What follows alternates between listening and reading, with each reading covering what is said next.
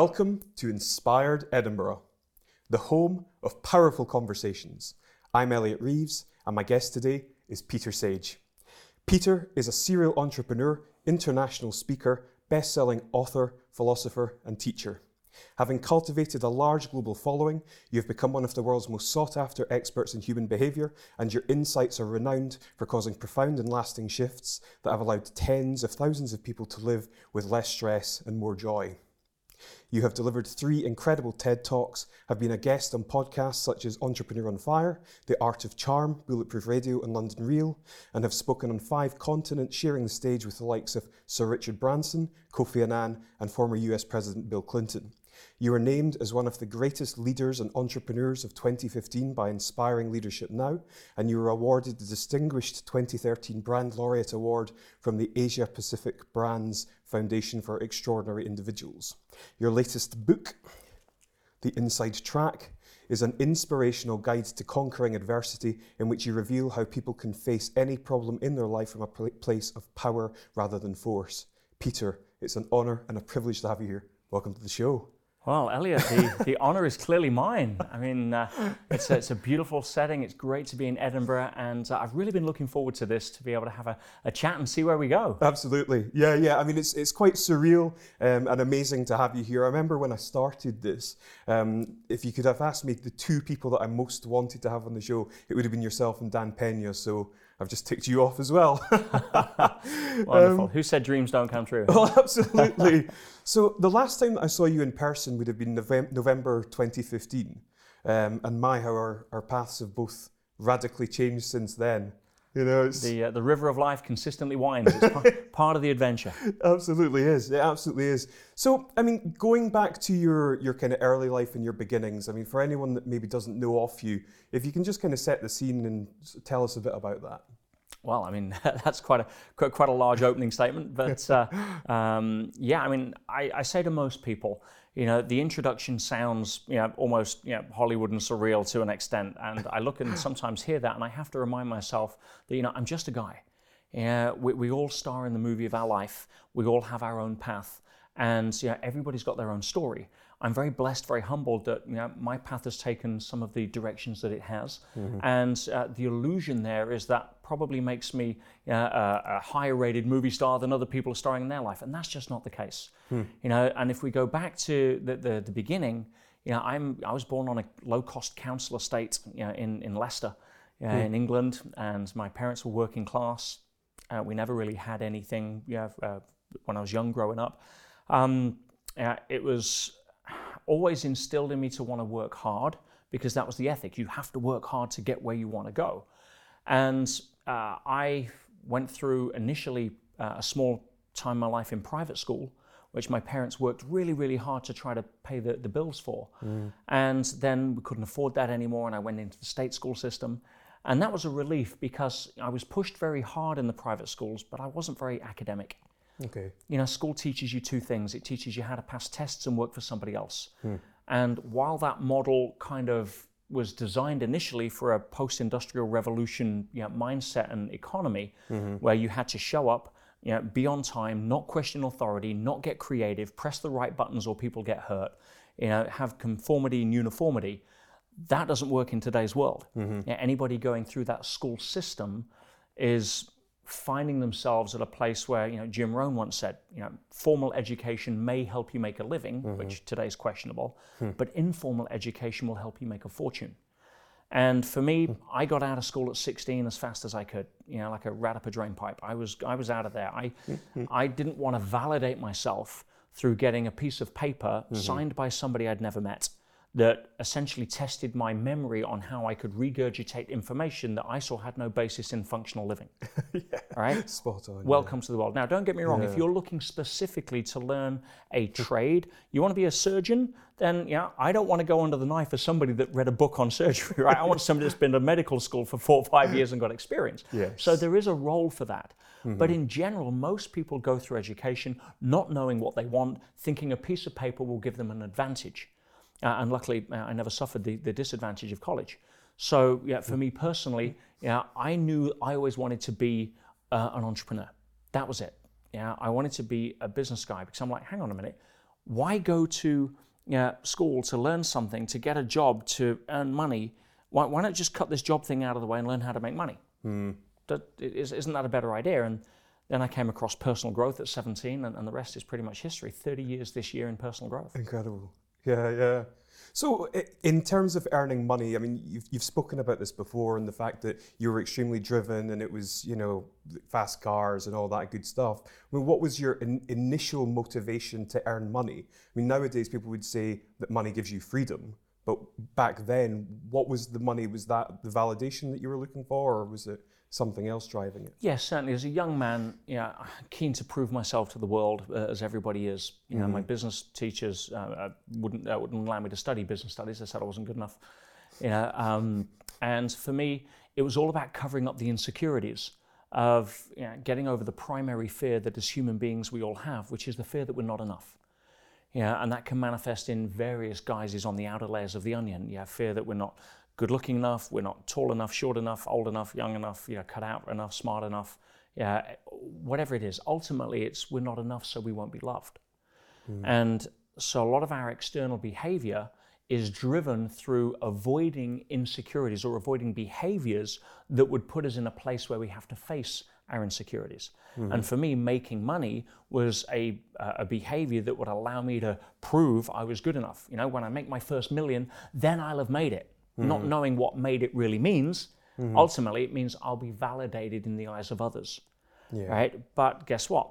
I made my first million, and then am I validated? No, of course not, mm. because I'm chasing an external you know, uh, approval, an external yeah. thing to substitute the lack of something internal. Hmm. And that is a hamster wheel to nowhere. So, of course, you make your first million, and now I realize actually I need to make two million in case I lose the first and then you go to five, and then you go to 10, and then you know, I've worked with you know, people that are worth 700 million that are miserable, no quality of life because they're lying awake at three in the morning staring at the ceiling, wondering you know, how they can become a billionaire.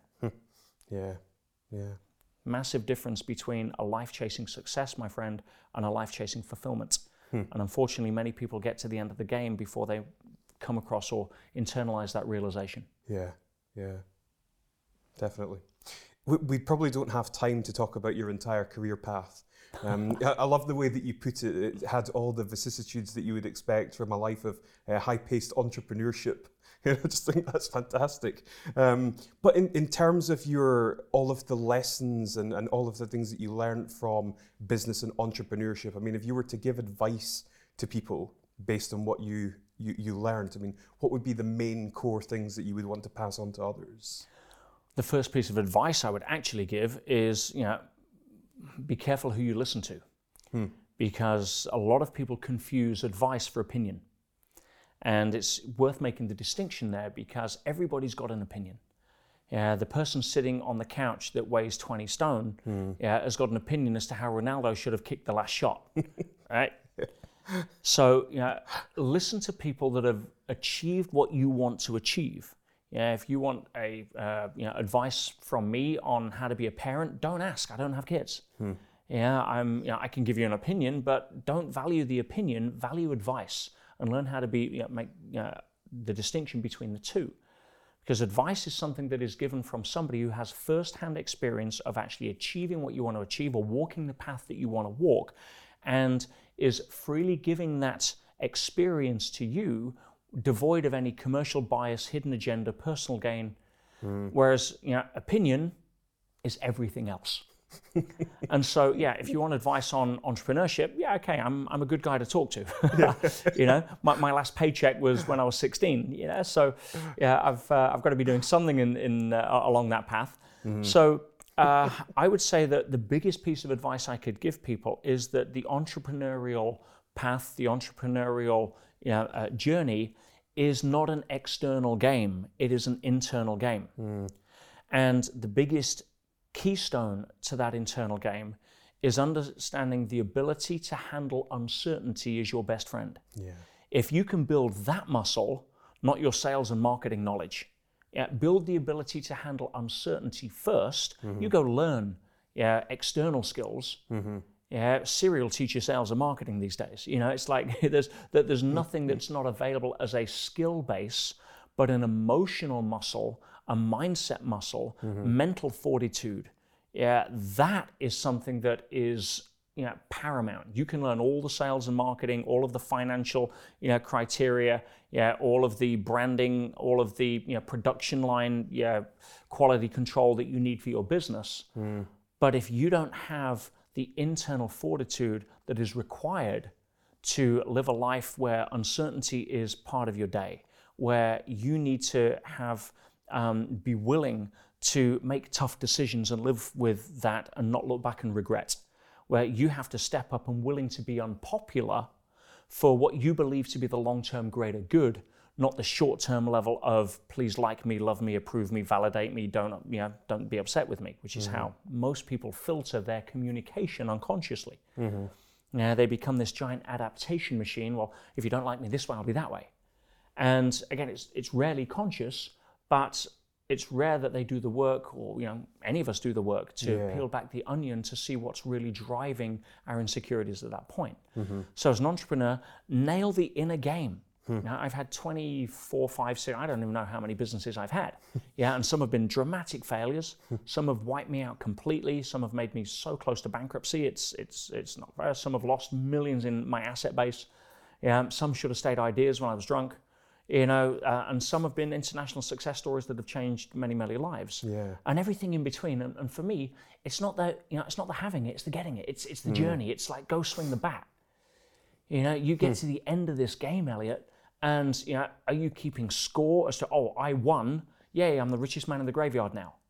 Right? Or you want to turn around at the end and if you're grateful enough to choose the words out of your mouth, saying, wow, now, if that was a movie, I'd pay to see that again. yeah, and some yeah. people, it's a horror film and they don't want to go back. Mm-hmm. For some people, it's boring because they spend their life trying to live within this tight little narrow bandwidth where they don't take any risk uh, so that they don't fall down any steps. Mm-hmm. Right? That's like staying put on the snakes and ladders game because you don't want to play. Yeah. Uh, yeah. And that's that's not what life's about, no. not in my opinion. Yes, yeah. Yeah, I want to crash out of this game hard. yeah, I, I, don't want to arrive all pretty and nice and all smiling. No, I want I want to get to the end worn out, not being able to breathe anymore. You know, beaten up, yeah, internally, externally, say, "Wow, what a movie!" You know, that's the game I want to play, and that entails taking big risks. That yeah. entails bigging bigger uh, or building bigger internal muscles, yeah. which requires a bigger gym which requires lifting heavier weights. Mm. And unfortunately, that's what most people want to avoid. Yes. You know, we call them challenges yeah. or problems. Yeah. Yeah. Or, you know, people say, oh, I like surprises. No, you don't. You like the surprises you want. Yeah. The surprises you don't want, you call challenges and problems. Mm. Yeah. Tony Robbins taught me that. yeah. And so, you know, if you have a, a situation where, yeah, you want to be an entrepreneur because you want to make more money so that you can feel good enough, question that. Mm-hmm. If you want to become an entrepreneur because you're sick of your boss being a jerk, question that. Hmm. Because chances are, like in relationships, yeah, if you end up with somebody that yeah, you feel is a certain type of person, and you ditch that person and you go find somebody else, and guess what? They turn out to be like the last person. Well, there's an old saying that says if everybody you meet's an idiot, maybe it isn't them. You know, we attract the mirrors that are required for to show us our own disowned parts for us to work on so that we can transcend that lesson. Mm-hmm. I think one of the most incredible things that you do, and one of the things I think um, has has changed me drastically as an individual, is that you encourage other people to challenge their own beliefs. Um, and I just think that's, you know, I would personally implore people to constantly do that, constantly challenge the things that you believe. You know, I think that's just it's, it's an amazing thing. 100%. The challenge is this. A lot of us develop our, let's call it our model of the world, which yeah. is, you know, how we relate to people, what our belief system is, our global beliefs that govern, you know, wide areas or our individual or, or uh, different beliefs, our limiting beliefs. We, we build that through our psyche, you know, coming through our early teens, especially our first seven years. See, the first seven years of development, a child's brain doesn't have access to the states of alpha and beta. Now, alpha and beta waves, which are you know, anywhere from, you know, we're talking around about 8, 9 hertz and upwards, uh, are usually to do with critical thinking, concentration, and uh, assessment. Mm. Now, children don't have access to that for good reason because they don't have enough experience, data points to make critical decisions. Mm-hmm. So, what that means is that evolution puts children into a brainwave state of delta and theta, which is why they sleep so much. The babies do, because they're in delta so much of the time. But theta is the same state as hypnosis. And what hypnosis does, the first thing a hypnotist will do is relax you. Because what it does, it calms the brain waves down. If it can get you into theta, then it bypasses the critical, um, I guess, assessment of the prefrontal cortex. And you accept what you're being told as reality. And children growing up accept what they are told as reality until they're about seven years old. Now, where's the danger in that? Well, you know, dad's standing at the checkout, you know, he's took the kid along to you know, Tesco's to do the shopping because mum's busy working, and the kid sees all the sweets that are put at eye level for the kids, yeah, because Tesco's knows what they're doing, as does every other supermarket. and it's like, Daddy, Daddy, can I have some sweets? Right? And that's the child's there, and the child's you know five, six years old, and and Daddy's you know busy. Daddy's got his head wrapped around trying to pay the gas bill. Daddy's trying to you know mm-hmm. sort out what he's going to get for for the for dinner tonight because you know the wife's working, whatever. And Daddy, Daddy, can have some? no, you can't have any sweets. Or Daddy's struggling financially and he's embarrassed right? Daddy, please can I have some sweets? And in Daddy's frustration, he snaps back, not out of being unloving, but out of his own inability to process or deal with yeah, his own stresses at the time. Yeah, because you know, he's just us grown up a bit, right? Yeah. yeah. yeah the kids, we think parents should be perfect, but mm. we don't come with an owner's manual when we're born. yeah. So, you know, daddy snaps and says, No, you can't have any sweets. Why don't you, you, you don't deserve it today? Yeah, just that'll keep them quiet. You know, whatever. Just don't ask again. But they don't have the prefrontal cortex that you know, if the kid was nine years old, he might think, caught dad in a bad mood. Yeah, I know. I'll ask him when he's happy. I'll ask him when he's get paid. Yeah, whatever. No. What that does, it goes straight into the unconscious, and the kid grows up with a belief hmm. saying, I don't deserve fill in the blank, mm-hmm. And spends the rest of their life exhibiting behaviors that they don't even, they're not even aware of where they come from. So our belief systems are governed and developed through many different ways, but that zero to seven, yeah, there's a there's a reason why. Mm. Yeah, the yeah, a lot of the cultures will say, "Give me the child for seven years, and I'll give you the man," because mm-hmm. they can program them. Mm. And if you grow up with a fixed model of the world, mm-hmm. it is very likely that you will have escalating feedback from life to challenge your beliefs. Mm-hmm. Yeah, and as you know, I say quite often that the first belief you really want to question is the one you're most certain about. Hmm. And one of my mentors, a gentleman I was with last week, actually, a beautiful soul, probably be a little more famous when he's gone, unfortunately, but he, he has a, a beautiful philosophy on life, and that's Tom Campbell. And Tom says you should really be an open minded skeptic. And I like that because yeah. if you're a closed minded skeptic, you're dogmatic. Mm-hmm. Right? And that's where we see most people in science today. Science in the material paradigm is so closed minded that it invalidates everything that doesn't fit within the material framework, even though we now know at every level of physics, digital physics, that ma- the material world isn't the material world. Particles aren't particles. Hmm. Right? And if you, you're still addicted to the Newtonian paradigm, it's for one reason, and this comes back to dogma. You're more committed to ignoring the consistent data that doesn't fit your hypothesis than shifting your hypothesis to match the consistent data. Hmm. See, that's closed minded skepticism. Mm-hmm. Now, open mindedness without skepticism, we call being gullible. Uh, that's like, oh, okay, that sounds great. I'll adopt that. Well, no, no. Yeah, trust but verify. Hmm. Yeah, I can't turn around to somebody and, and question their Newtonian belief system unless I have some decent science to back it up, yeah. yeah which we do. Hmm. So, uh, belief systems are your navigator of how you interface with reality. Yeah, and it matches, you know, governs what we could call levels of consciousness, and I'm sure we can get into that. Yeah. But I'll give you an idea. If you believe that all yeah, people are out to get you, and you see a homeless guy on the street, you're going to walk past that person with raised cortisol levels, elevated heart rate, rate mm-hmm. yeah, looking at them in a very wary. If they approach you and ask a question, you're going to be on your guard. Now, if you see yeah, homeless people as unfortunate and you walk past them, you're going to be looking at them with compassion. You're going to be open to what it is that they ask for for help and maybe try to, to give them some. Mm. Um, yeah, if you um, come at life from a place of significance, you're going to walk past them and look at them with disdain.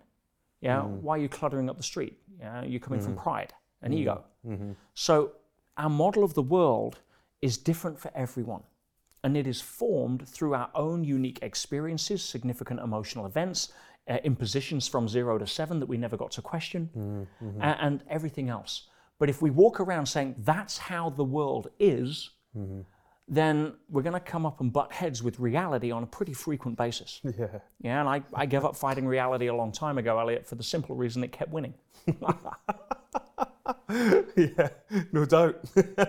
um, you mentioned levels of consciousness. I mean, uh, for me, the um, interview that you did with London Real, when you outlined that, was really quite profound. I'd never heard anything like that in the past. I mean, if you can maybe sort of touch upon that, um, yeah, just I mean, I, I, I, use the term consciousness, and I sometimes think I sometimes wonder whether it's maybe a bit esoteric to some people. Like, what does mm-hmm. that actually mean? What is consciousness? Sure. So if you can maybe kind of go into a bit of detail around that. No, really absolutely, and and you're absolutely right because it's the 13-letter word that science completely invalidates. Mm-hmm. Yeah, science, modern science, in terms of traditional Newtonian-based science, yeah, and has essentially dismissed consciousness as a byproduct of brain function because that's the only way it can fit it into its paradigm. Mm-hmm. Yeah, whereas yeah, the brain doesn't produce consciousness any more than a television produces programs, yeah, or a radio produces music right? So, yeah, but they can't entertain it because science is so preoccupied and focused on the objective. And consciousness is subjective, so never the twain shall meet. So you can't bring in consciousness into a scientific debate because it's the one word that they'll run away from and lose their funding for if they try to publish. you know, so uh, but it's fundamental because it is the only way you experience reality. Yeah. In fact, hmm. saying that the world is objective is a subjective statement because the only way you can prove that the world is objective is subjectively. It's the most ludicrous paradigm hmm. that you could come up with to say the world is objective, that there's an out there out there, which you know, Einstein said there wasn't, and mm. he was smarter than us. Yeah? And uh, because the only way you can tell if the moon's not there when you're not looking at it is by going back to look at it. Yeah. Or going back to measure the fact if it was there, but you're measuring it. Yeah. Anyway, don't get me started on on yeah the, the virtual reality hypothesis. Yeah, anyway, yeah, yeah. uh, but coming back to consciousness, on one hand, you're right. Science treats it as a byproduct of brain function. On the other side of the scale, you have the New Age movement of esotericism and yeah, let's join hands, sing kumbaya, and and yeah, go off with the fairies. Hmm. And that's why a lot of the people on this side uh, are given arguments and, and, credence to try to poo-poo that side. Mm-hmm. And the people on this side are saying, yeah, but you know, get your head out of your equations and textbook and start living. How do you scientifically validate if you love somebody? Yeah. So mm. uh, there needs to be a, a better framework of understanding mm-hmm. and also understanding where people relate on their own personal journey yeah, through levels of consciousness. Yeah. Because Einstein said, and I like to quote the guy because again, he was definitely smarter than me. Uh, he said that um, you cannot solve a problem at the same level of you know, awareness or consciousness mm-hmm. that created the problem. Mm-hmm. Now, that sounds pretty smart, but nobody really knows what it means. So let's see if we can delineate that a little bit.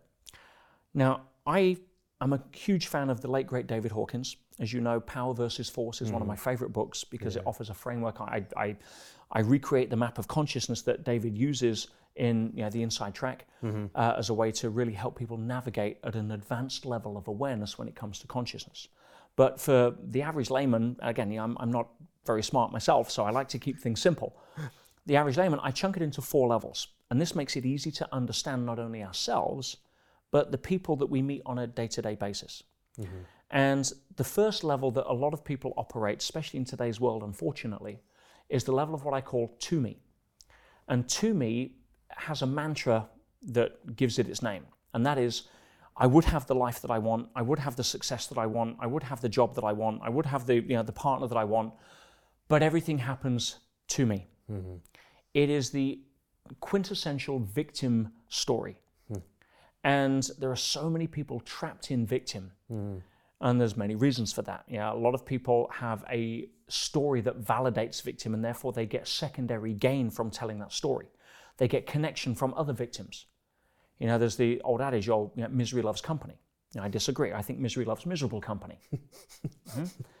And so, yeah, to me, is a, is a really poor, low quality place. It's basically standing on the sidelines of life, not wanting to play the game, hoping you're still going to win. Well, that doesn't work. Yeah. yeah. Life doesn't set up that way. Oh, I, I want to be the person that scores the hat trick. We'll get on the pitch. No. The ball has to come to me, bounce off my foot, and go into the goal. Sorry, it's Disneyland thinking. Mm-hmm. It's never going to work. Right? It makes you feel safe and unhappy and unfulfilled.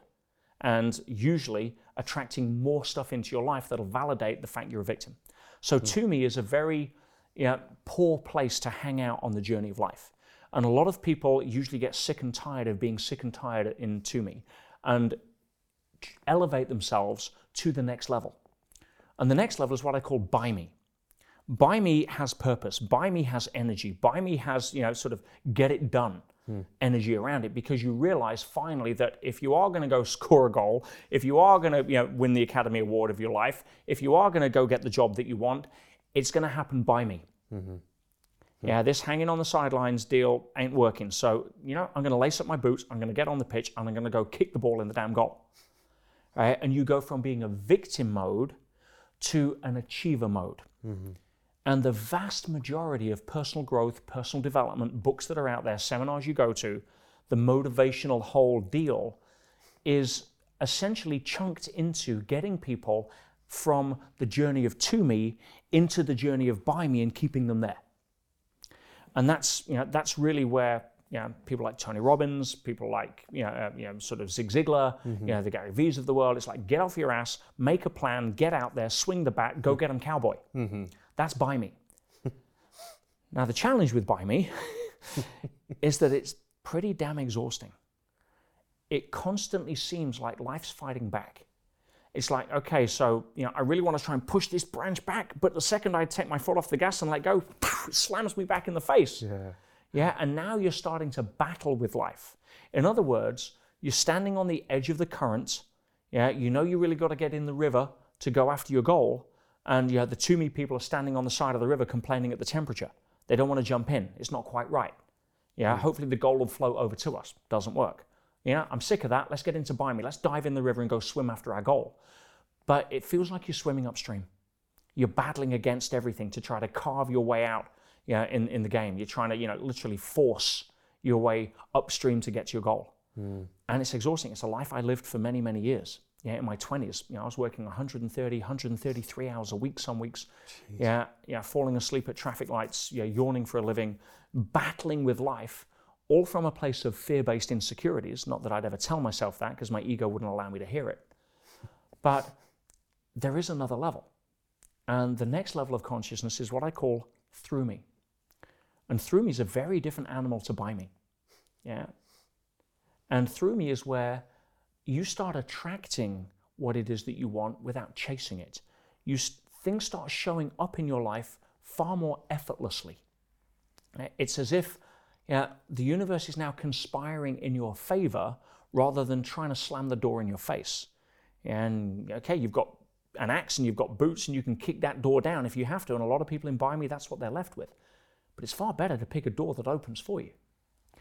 And so, you know, through me is where you know, life flows. Instead of making 50 sales calls to try to get the person, you know, uh, to get the, the monthly quota, you just happen to meet somebody in a lineup you know, in Starbucks and you get chatting and they become a, a you know, customer worth 50 people. Yeah. You know, how does that happen? And it's always happened for people, but it happens intermittently. No one's got a framework for how to make it happen consistently. Now, there's also another level of um, uh, consciousness, and it's of quite a rare level, and that's the level of what I call as me. And as me is where the, a lot of the spiritual masters arrived at and taught from. And it was really a case of showing you that, you know, I see myself in you, I see myself in the floor, I see myself in everything. It- It's, it's, a, it's crossing the line of duality into non duality, where the, the spiritual term of favor these days is called oneness. You, know, you mm. merge with the quantum field, you have this enlightened um, experience where you feel as if you're part of everything, the fabric of, of life itself. And you know, hmm. it's rare, it's transcendental for, you know, mm-hmm. for, for most people. Um, it's where people like Joe Dispenza right now. Joe, Joe hmm. teaches people essentially his sweet spot is how to get from through me to, to as me. Yeah, how to connect at that level of, and melt into the darkness of, of the quantum mm-hmm. field and, and become one. Yeah, Tom Campbell teaches how to connect with point consciousness. Yeah, Tony and, and Gary and all those guys teach a lot of people how to get from by me to uh, sorry, how to me to by me, you know, Yeah. victim to achiever. Yes. My sweet spot is I teach people how to get from by me to through me. Hmm. because that's a far less you know, effortful way of living life. Yeah. And, and how do you transcend these levels? You know, hmm. Well, I'll, I'll give you a quick guide. Yeah, what do you got to give up? What do you got to replace it with? Mm-hmm. Well, to get from by me, yeah, sorry, to get from to me, the victim mentality, to by me, the mm-hmm. achiever mentality, one has to first give up blame. Mm. Blame is the mantra, it's the anthem of the victim mentality. Yeah, it's not my fault. Well, I'm sorry, blame doesn't work in any factor of life. Hmm. I don't care if you're sitting at the traffic lights and somebody hits you from behind. If your default mechanism is to blame them, yeah, blame your luck, blame everything else, and not take personal responsibility, which is the gateway through to by me, then mm. you need to you, you got some work to do. Yeah. Now, I'll, I'll, I'll say right up front, these levels aren't better or worse. They're part of a pathway of individual journey. Yeah, just mm. because somebody is at by me shouldn't look down with disdain on somebody at to me. Yeah. You know, there for the grace of God go I. Hmm. You know, what's better, a five year old or a 10 year old? what's better, an acorn or a sapling? Neither. One is just more uh, expressing more of its potential along its own personal journey of growth. So if you try to use spiritual ego to say, oh, my level of consciousness is better than your level, well, you, you, you're at a lower level than whoever you're talking about. right? So you- remember the humility around that. Yeah. But to get from you know, victim to achiever, give up blame, replace it with personal responsibility. That's the gateway. Everything unfolds from there. Now, if you want to go from the, the sort of achiever, go get 'em cowboy, swim upstream, you know, carve your name in the world, into where life starts to flow through you far more effortlessly. And again, the universe starts to seem to be conspiring in your favor, and things just happen. You know, what have you got to give up? The first thing you've got to give up is the need for control. Hmm. And that's a scary thought for anyone that's not built the muscle of how to handle uncertainty. Yeah. You know? And notice I, I said give up the need for control, not control itself. Yes. You know? We try to control so much in the outer world that is beyond our control. That's that's the dance of by me. That's like, you know, how do I go and nail everything down so that, you know, don't breathe, everything's fine. Oh crap, something happened, you know. it's that that's by me and it's exhausting to, to maintain. Um, you, by me is like there's the straight line to my goal. And I know how to get there. It's there, there it is. So I'm going to sail down this river and I'm going to turn it into a canal. So as soon as the river bends, I'm going to get a shovel, I'm going to dig a channel through, and I'm going to head towards my goal no matter what. Hmm. Through me is giving up the need for control and replacing it with a level of trust in the wisdom of the current. So it's like, hang on a minute, I'm doing everything that I should as, an, as a, you know, a competent sailor in the river of life heading towards my goal. But guess what? The river's just done a, a, you know, a, a right turn here, hmm. and I'm going to sail as best I can with the bend because it usually brings me straight back round to where I want to go. Mm-hmm. But if you then start digging a channel or swimming, turning back round and trying to fight the current, swimming back to where you want, that's a lifetime of stress and unfulfillment. And so, giving up the need for control, replacing it with trust, faith, knowing in something smarter than us, the kind of intelligence that means I don't have to set my iPhone alarm at 4 a.m. to remind myself to beat my heart, you know? Mm-hmm. And allowing life to come to you and flow to you. It's not apathy. Apathy's back in victim mode. Yeah. Apathy's, I don't care. Wherever the river takes me, it takes me. That's no, that, that's not f- through me. Through me is becoming a skillful sailor with intent down the river of life, but not resisting the bends, learning how to flow with them. Not blaming the bends in the river, not trying to change the bends in the river, mm-hmm. but learning how to elegantly sail and navigate what shows up rather than resist what is. Mm. Yeah? And then to get to as me, what do you got to give up? Well, the illusion of separateness. Hmm. We now know everything is connected at an energetic level. Hmm. Quantum non locality will demonstrate that. Hmm. Something that Einstein hypothesized but couldn't validate until after his death, until they actually invented the equipment to now prove it. And you can entangle yeah, two pairs of electrons or two atoms and separate them by distances unlimited and have them communicate instantaneously faster than the speed of light. Now, the material paradigm, that shouldn't work, so we ignore it. That's because the material paradigm isn't it. you know, we live in a, a world where consciousness is information based, material reality is information based. So, you know, there is no difference between communicating with two pixels on either side of a computer screen uh, when you have a central server. But if you're playing a game on the computer screen that requires the material game that requires a character to walk from A to B, then the rule set governs that the character has to go through space and time in order to get to there. And the governing limiter on that within the physical world is the speed of light. 186,282.4 miles a second is the governing limit to crossing the boundary into the non physical. But let's not get too far ahead of ourselves on that. Yeah, back, back to the model, you know? So, yeah, to me, by me, through me, as me. It's brilliant. Yeah. Where are you on that scale? And where are you in the different stages of your life? You could be in by me in, in you know, your business and being in charge and kicking ass, and to me in your relationship because you've got apathy and there's no love and you haven't got the courage to be able to step out of it or say sorry or mend something that needs mending. Yeah. Yeah. And so, you know, we can have states of consciousness Mm-hmm. which are temporary, mm-hmm. and we can have stages of consciousness, which is where we, we hang out. You know, where do mm. you live? Where do you visit? Yes.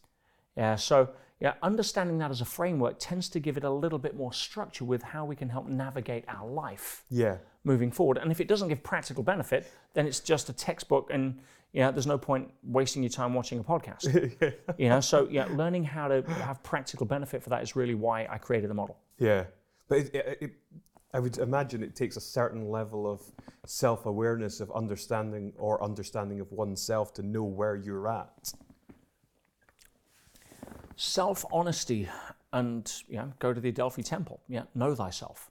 Hmm. Yeah, the two words that encapsulate pretty much the entire journey of personal growth. Mm-hmm. Yeah, so hmm. it's it's you know, Buddha wasn't born enlightened. Yeah, You know, we're all on our own journey. Mm-hmm. Yeah, I'm grateful to have had the journey I've had, but how much further have I got to go? A ton. you know, the day I I'm not blown away by how you know, naive I was yesterday is the day I'm standing still. Yeah, so you know, being open to that level of growth, and it's not a race. Mm-hmm. Yeah, we're, we're just here to try to put one foot in front of the other the best way we can. Hmm. Try to make better decisions each day, not beat ourselves up for a decision we made three weeks ago we can't change. Mm-hmm. You know, which many people spend their lives doing, unfortunately. Mm-hmm. So yeah, it's it's really about that self-awareness is the journey of looking in the mirror. yeah, And so many people are scared, you know, to death of self-honesty. Even if we admit our flaws to ourselves, mm. we think maybe somebody else heard it. Yeah. and so we cover up this big, you know, void of insecurity with, you know, consumerism, with distraction, with, you know, drugs, with alcohol, with numbing whatever pain we have that we've never really looked at and therefore don't acknowledge. Mm. Make sense? yeah. It does totally. I, I don't think I've ever heard you speak about this, so I am interested. I mean, what was your personal journey into things like spirituality and metaphysics, and a lot of a lot of the things that you speak about aren't things that you would typically find with business and entrepreneurship. Hmm. so, how did you? Get, what was the path? It was really, I mentioned, I got into, started my first business at 17 and I got into personal growth at the same time. Mm-hmm. And all of what I was learning in personal growth was being channeled into trying to become more successful, earn more money. Yeah, And yeah, great. You know, I was, I was buying Ferraris for cash at 25 and I was flying Concorde and I was doing all of this stuff. Mm-hmm. Massively unhappy, massively unfulfilled, completely stressed out of my mind, mm-hmm. and wondering where the end of the, you know, the, the game was, where I'd magically suddenly be happy because now I had enough, right? And that doesn't work because mm, you've, you've heard my, my white rabbit philosophy. You know, most people are chasing the, the rabbit of success by running on the track of achievement, and the two don't mix. Yeah, so if you um, can imagine, you know, most of my early days were people's perception of me was, oh, here's Wonder Kid that's doing great, and you know he's got all of his stuff together, and far from it. I was more of a wreck than most people that were working nine to five in a factory, and had you know a, a sense of being able to sleep at night. Hmm. So, I, as my journey of personal growth unfolded, yeah, I started to make the distinction, and again, Tony was a, a big help in this. And I, you know, I've had the privilege and, and benefit of working with Tony around the world for probably 15 years as, you know, as a trainer at, at the events. And I owe Tony a lot in terms of a lot of my model and, and philosophy, as I do several of my mentors, uh, some of which you know, uh, some of which have sat in these seats, I believe. and uh, the shift that made the biggest shift was the time that I stopped having my highest driving needs as significance, trying to prove it all about me, look at me. Uh, and you know, certainty is most people's second one. Certainty I never had a problem with. For me, it was more variety. But you know, certainly significance was my highest driving need. And when I switched that to growth and contribution, because everything in nature grows and contributes, or it's taken out of the game. Nature, you know, doesn't have an ego. Mm. Yeah. So if you look at nature, to the lessons we can learn on what the purpose of evolution is to grow and contribute, to evolve, to evolve into higher levels of complexity, which requires higher levels of cooperation, which is ultimately love, if you extrapolate it out, Yeah. then what's our purpose? My purpose isn't to grow up to be the biggest, you know, guy at the top of the mountain so people can look at me. Yeah, the true definition of leadership from my perspective is how many leaders can you develop, not how many followers can you attract. Yeah, one's significance and yeah, internally referenced, and one is connected to how can you serve the greater good.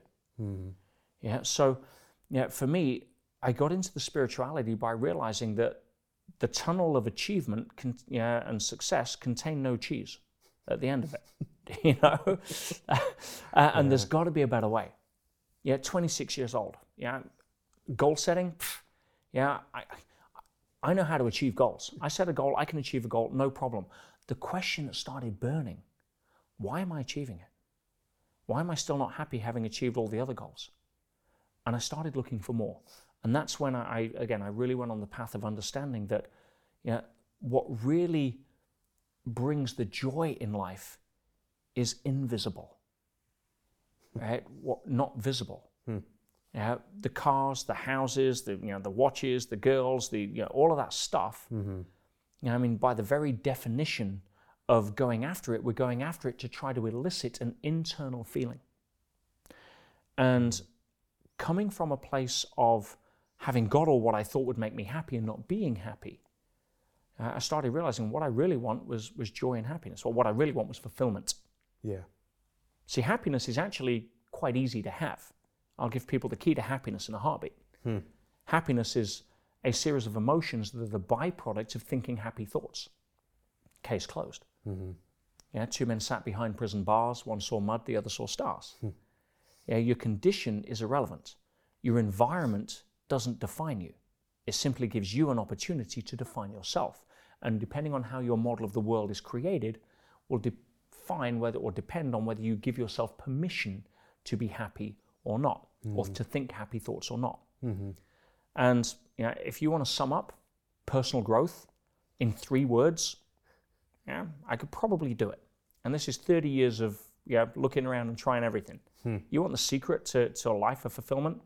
I'll sum it up in three words feel great now. Now, what do most people play? Yeah, they play the game of feel great when I get the car, the promotion, the million dollars in the bank, out of debt, the right person, great sex, whatever it may be. Hmm. I'll feel great when. And what they're actually saying, if you break down the language pattern and delve a little deeper, is I will give myself permission to feel a feeling that I could feel now if I chose to, but I'll only give myself permission to feel it when external circumstances fit the pictures of what I've set the game up to f- be in here mm-hmm. as to allow me to feel that feeling. Mm. I mean, when you phrase it that way, it's kind of silly. Now, if you learn how to feel great now, then go chase the car, yeah, the promotion, the girls, the whatever, mm-hmm. and do it from a place of joy. Hmm. Do it from a place of like, wow, what a game we're playing here! What an incredible time in history to be alive! You know, wow, look, you know, let's let's go swing the bat. Let's get on the pitch. I get to kick the ball. Not like I'll only be happy when I score a goal. I've-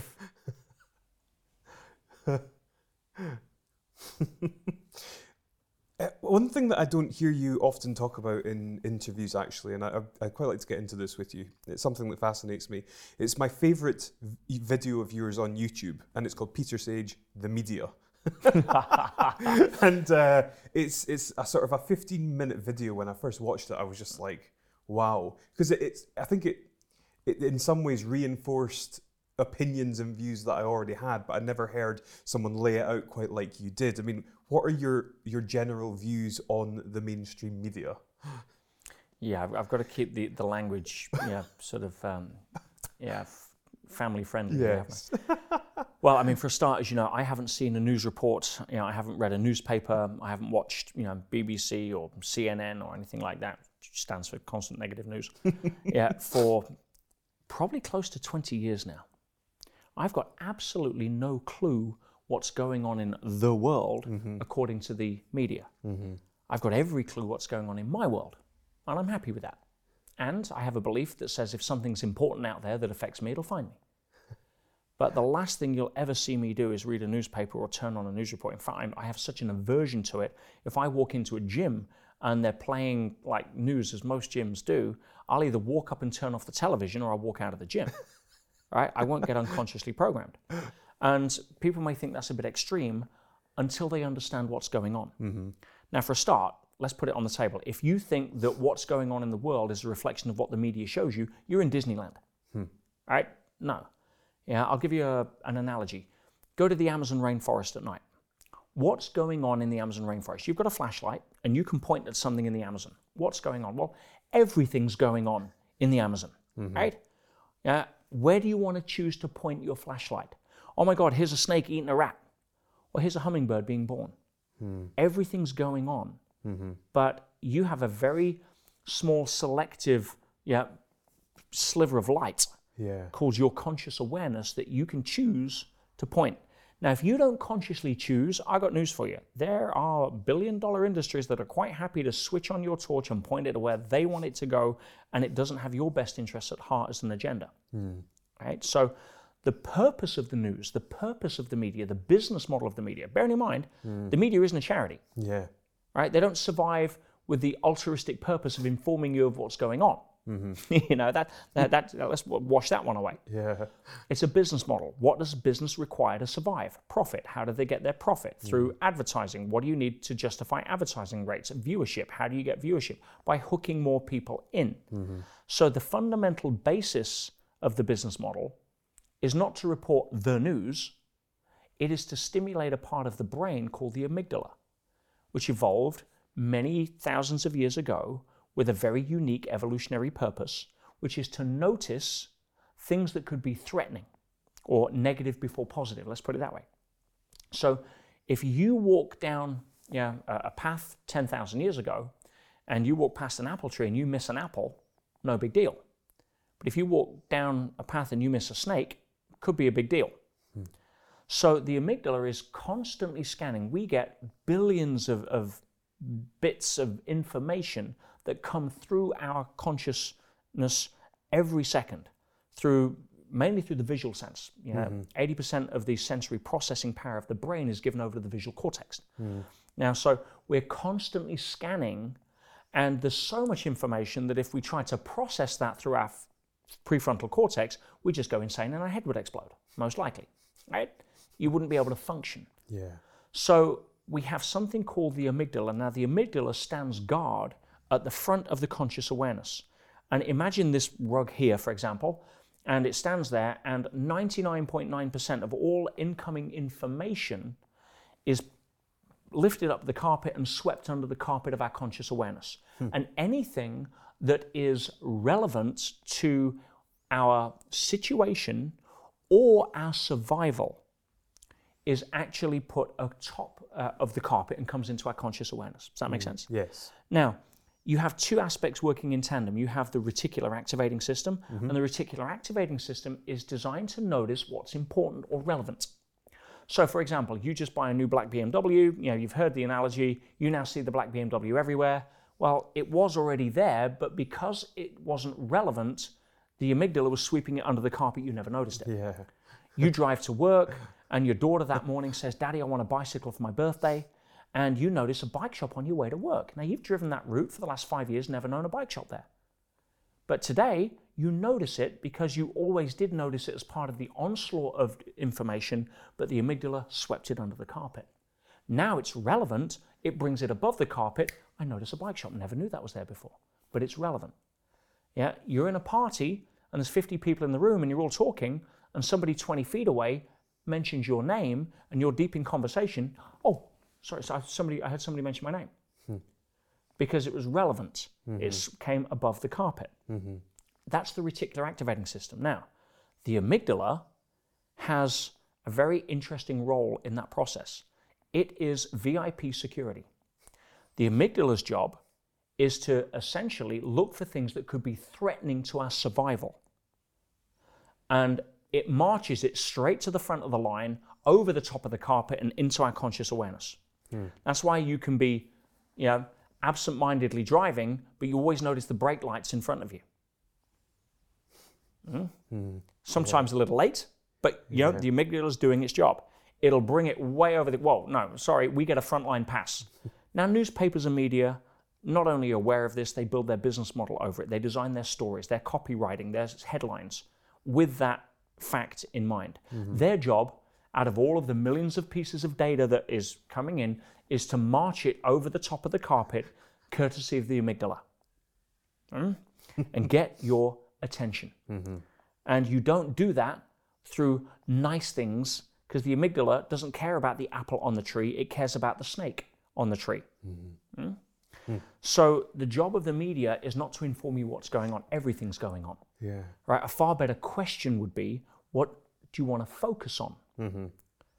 Because the, the, the mind is like a compass needle, Elliot. It can only point in one direction at a time. Mm-hmm.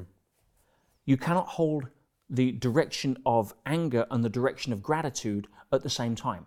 Those two states do not live in the same room. Impossible. They cannot mm-hmm. coexist. Now, you can multitask by moving the compass needle rapidly in different directions, but you cannot simultaneously think of two thoughts at the same time. Yeah. So, here's why you should avoid the media, and here's why surrounding yourself with inspirational people and peer groups is so important, especially to undo some of that zero to seven years old programming. Hmm.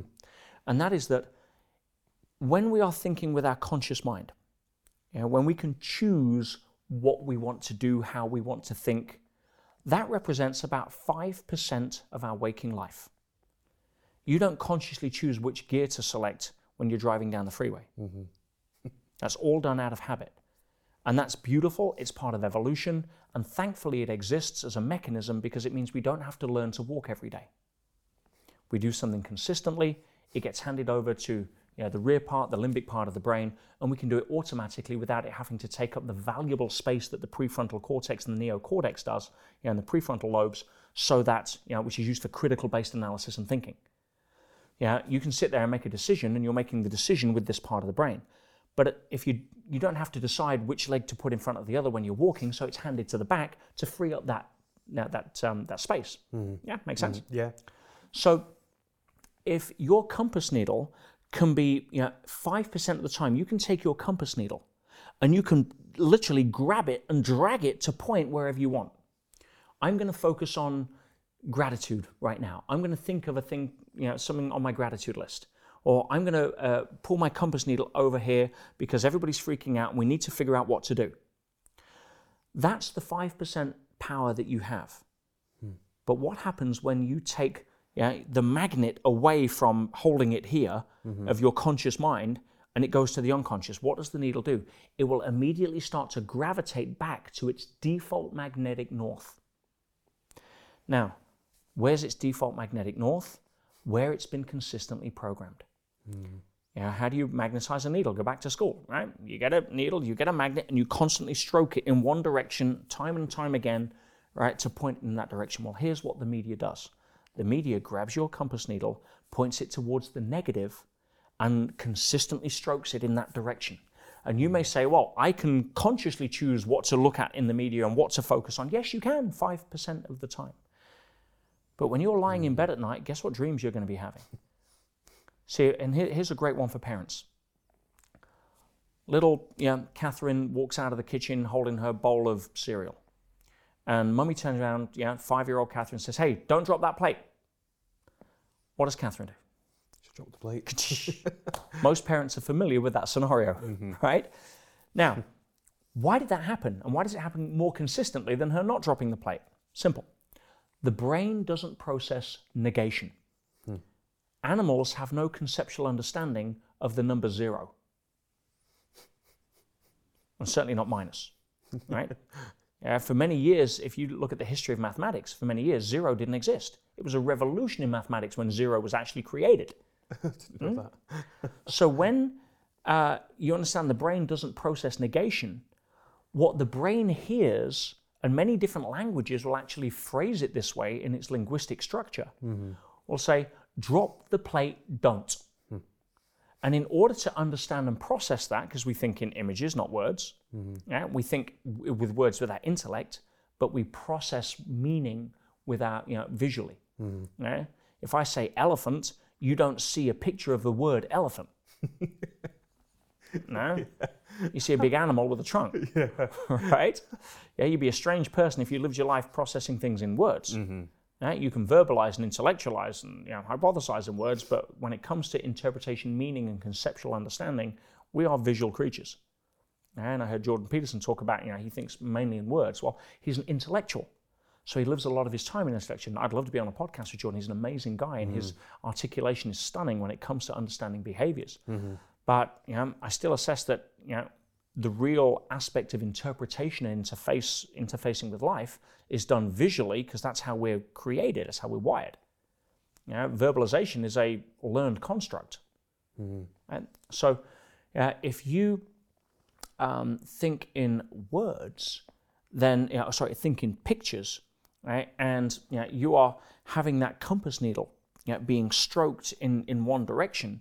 Yeah, you are going to be processing negatively, and therefore the the bowl, the picture that you get uh, of the bowl, don't drop the bowl. Yeah, drop the bowl, don't. Yeah, localizes in the tremor because you've just been told by you know an authority figure not to do it. There's a fear there, and off you go. Now, here's the key. This is where it ties back in, and we come full circle with why, in my opinion, mm-hmm. you should avoid, run away from, never look over your shoulder at, yeah, and generally get the hell out of town when it comes to sharing life with the media. Yeah. Right? And I may not be winning many friends with this because most people go to the media for their certainty, Yeah. not realizing that it was the media that induced most of their uncertainty. Hmm. Right? so, if you ask the question, why did the child's mother turn around, notice the child holding the plate, and immediately go to say, don't drop the bowl, instead of immediately unconsciously going to say, hold the bowl more tightly? Yeah. Because if they'd have said, hold the bowl more tightly, little Catherine wouldn't have dropped the bowl, or would have been far less likely to do so. Mm-hmm.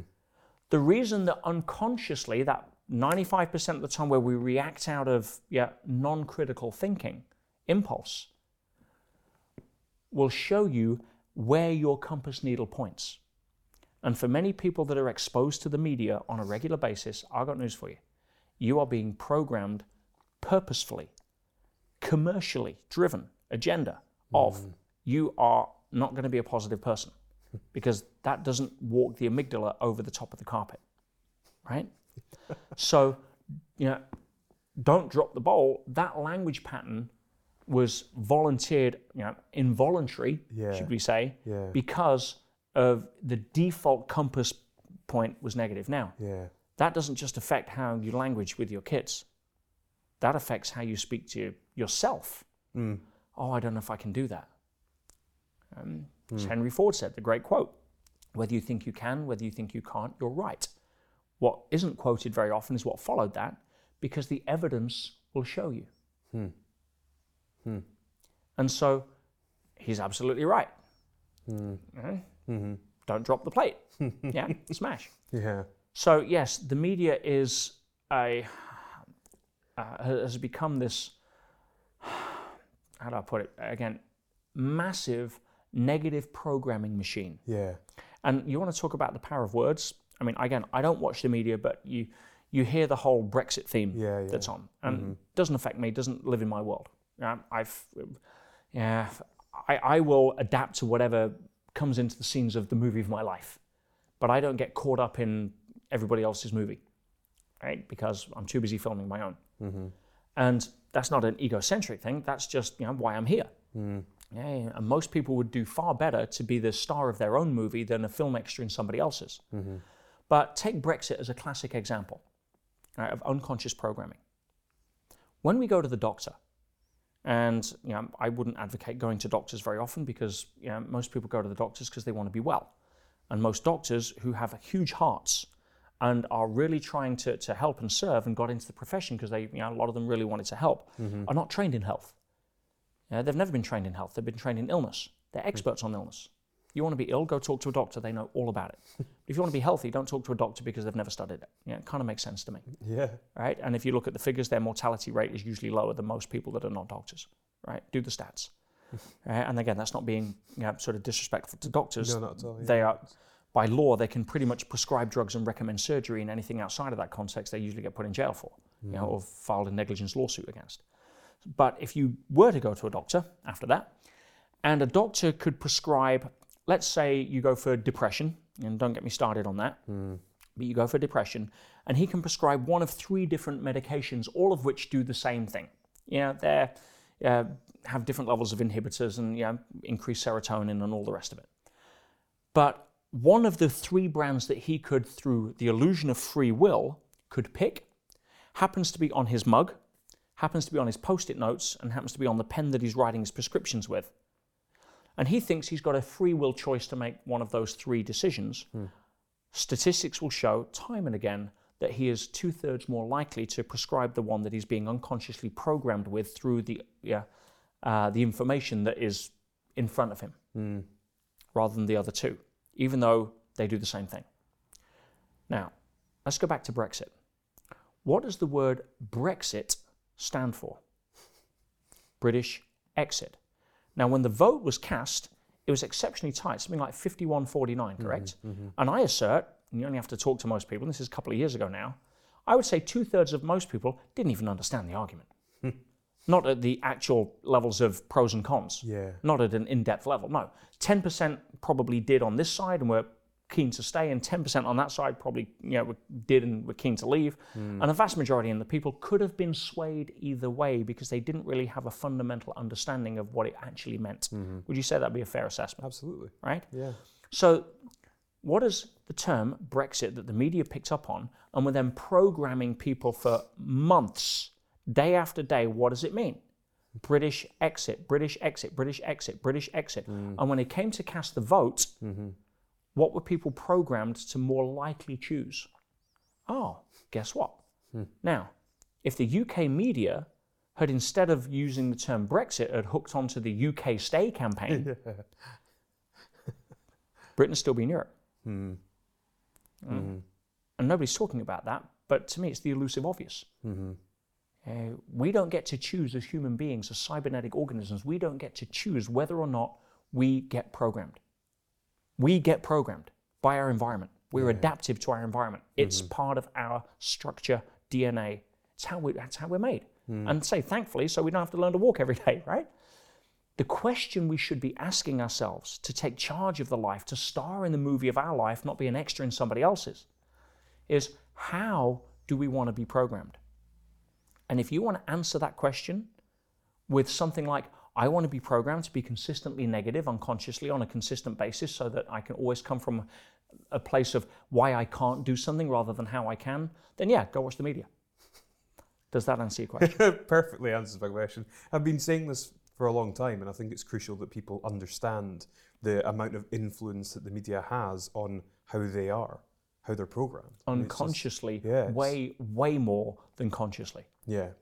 Yeah, it's it's just it, it's almost tragic because again, it used to be a case of the media had high moral code, it had higher standards, but now we've got massive cutthroat competitiveness in the business. There are huge egos involved in you know, getting your name on an article. There's huge egos involved in being an anchor on a stage uh, and, and having to look a certain way. And it's fully commercially driven at the highest levels. So, uh, with other agendas as well, when you factor in yeah, politics and lobbyists and bureaucracy and, and yeah, heavyweight advertising accounts and all the rest of it, let's just take all of that out. But we get programmed with an agenda that doesn't serve our best interests or doesn't have our best interests at heart. And that's all you need to know to turn it off and not look back. Yeah. Now, I'd invite people to try it for seven days. And I'll already tell you what will happen. For the first three days, people are going to freak out because they go to the media to get their certainty as to what they think is going on. Hmm. And so, without that certainty and without the muscle that's been built to handle uncertainty, what will happen is they will start craving, oh, I just want to look at the headlines. Now, you're sitting on the on the subway and somebody's reading a paper next to it. You're going to be looking over their shoulder trying to read their paper. Hmm. It's habit. It's hmm. okay. Yeah, it's just you know trying to break that habit. I tell you something. You ever been on holiday where after seven days of no Wi-Fi, you suddenly stop freaking out and relax, and you start feeling better, and you start having more access to joy, and you're sleeping more soundly at night? Hmm. After seven to ten days of no media, ah, you relax. You realize that you don't need to know about all of the crap that's going on in the world. That they're telling you is what's going on in the world. And think about it, and then we'll stop labouring this point because you can tell I'm, pa- I'm passionate about You this, are, right? you are, absolutely. No, but why? I mean, in, in in in my common sense corner, why would you want to get out of bed, sit down, and be fed information about somebody you've never met in a country you've probably never been to or will visit, and all of the horrible things that are going on in their lives, yeah, or a county you've never been to or ever visit, and all the bad stuff that's happened to them, and hmm. soak all of that up while you're eating your cornflakes? Go have a nice day. okay. I rest my case. Yeah, no, you're, you're absolutely, uh, in my opinion, you're absolutely right. And scientifically, you're absolutely right. So I'd like to speak to you um, about your book. Uh, it, it looks, I've not read it, I've read par- parts that you published beforehand, and it seems like a manual to conquering adversity, which we spoke about earlier, as being something that is, is very important.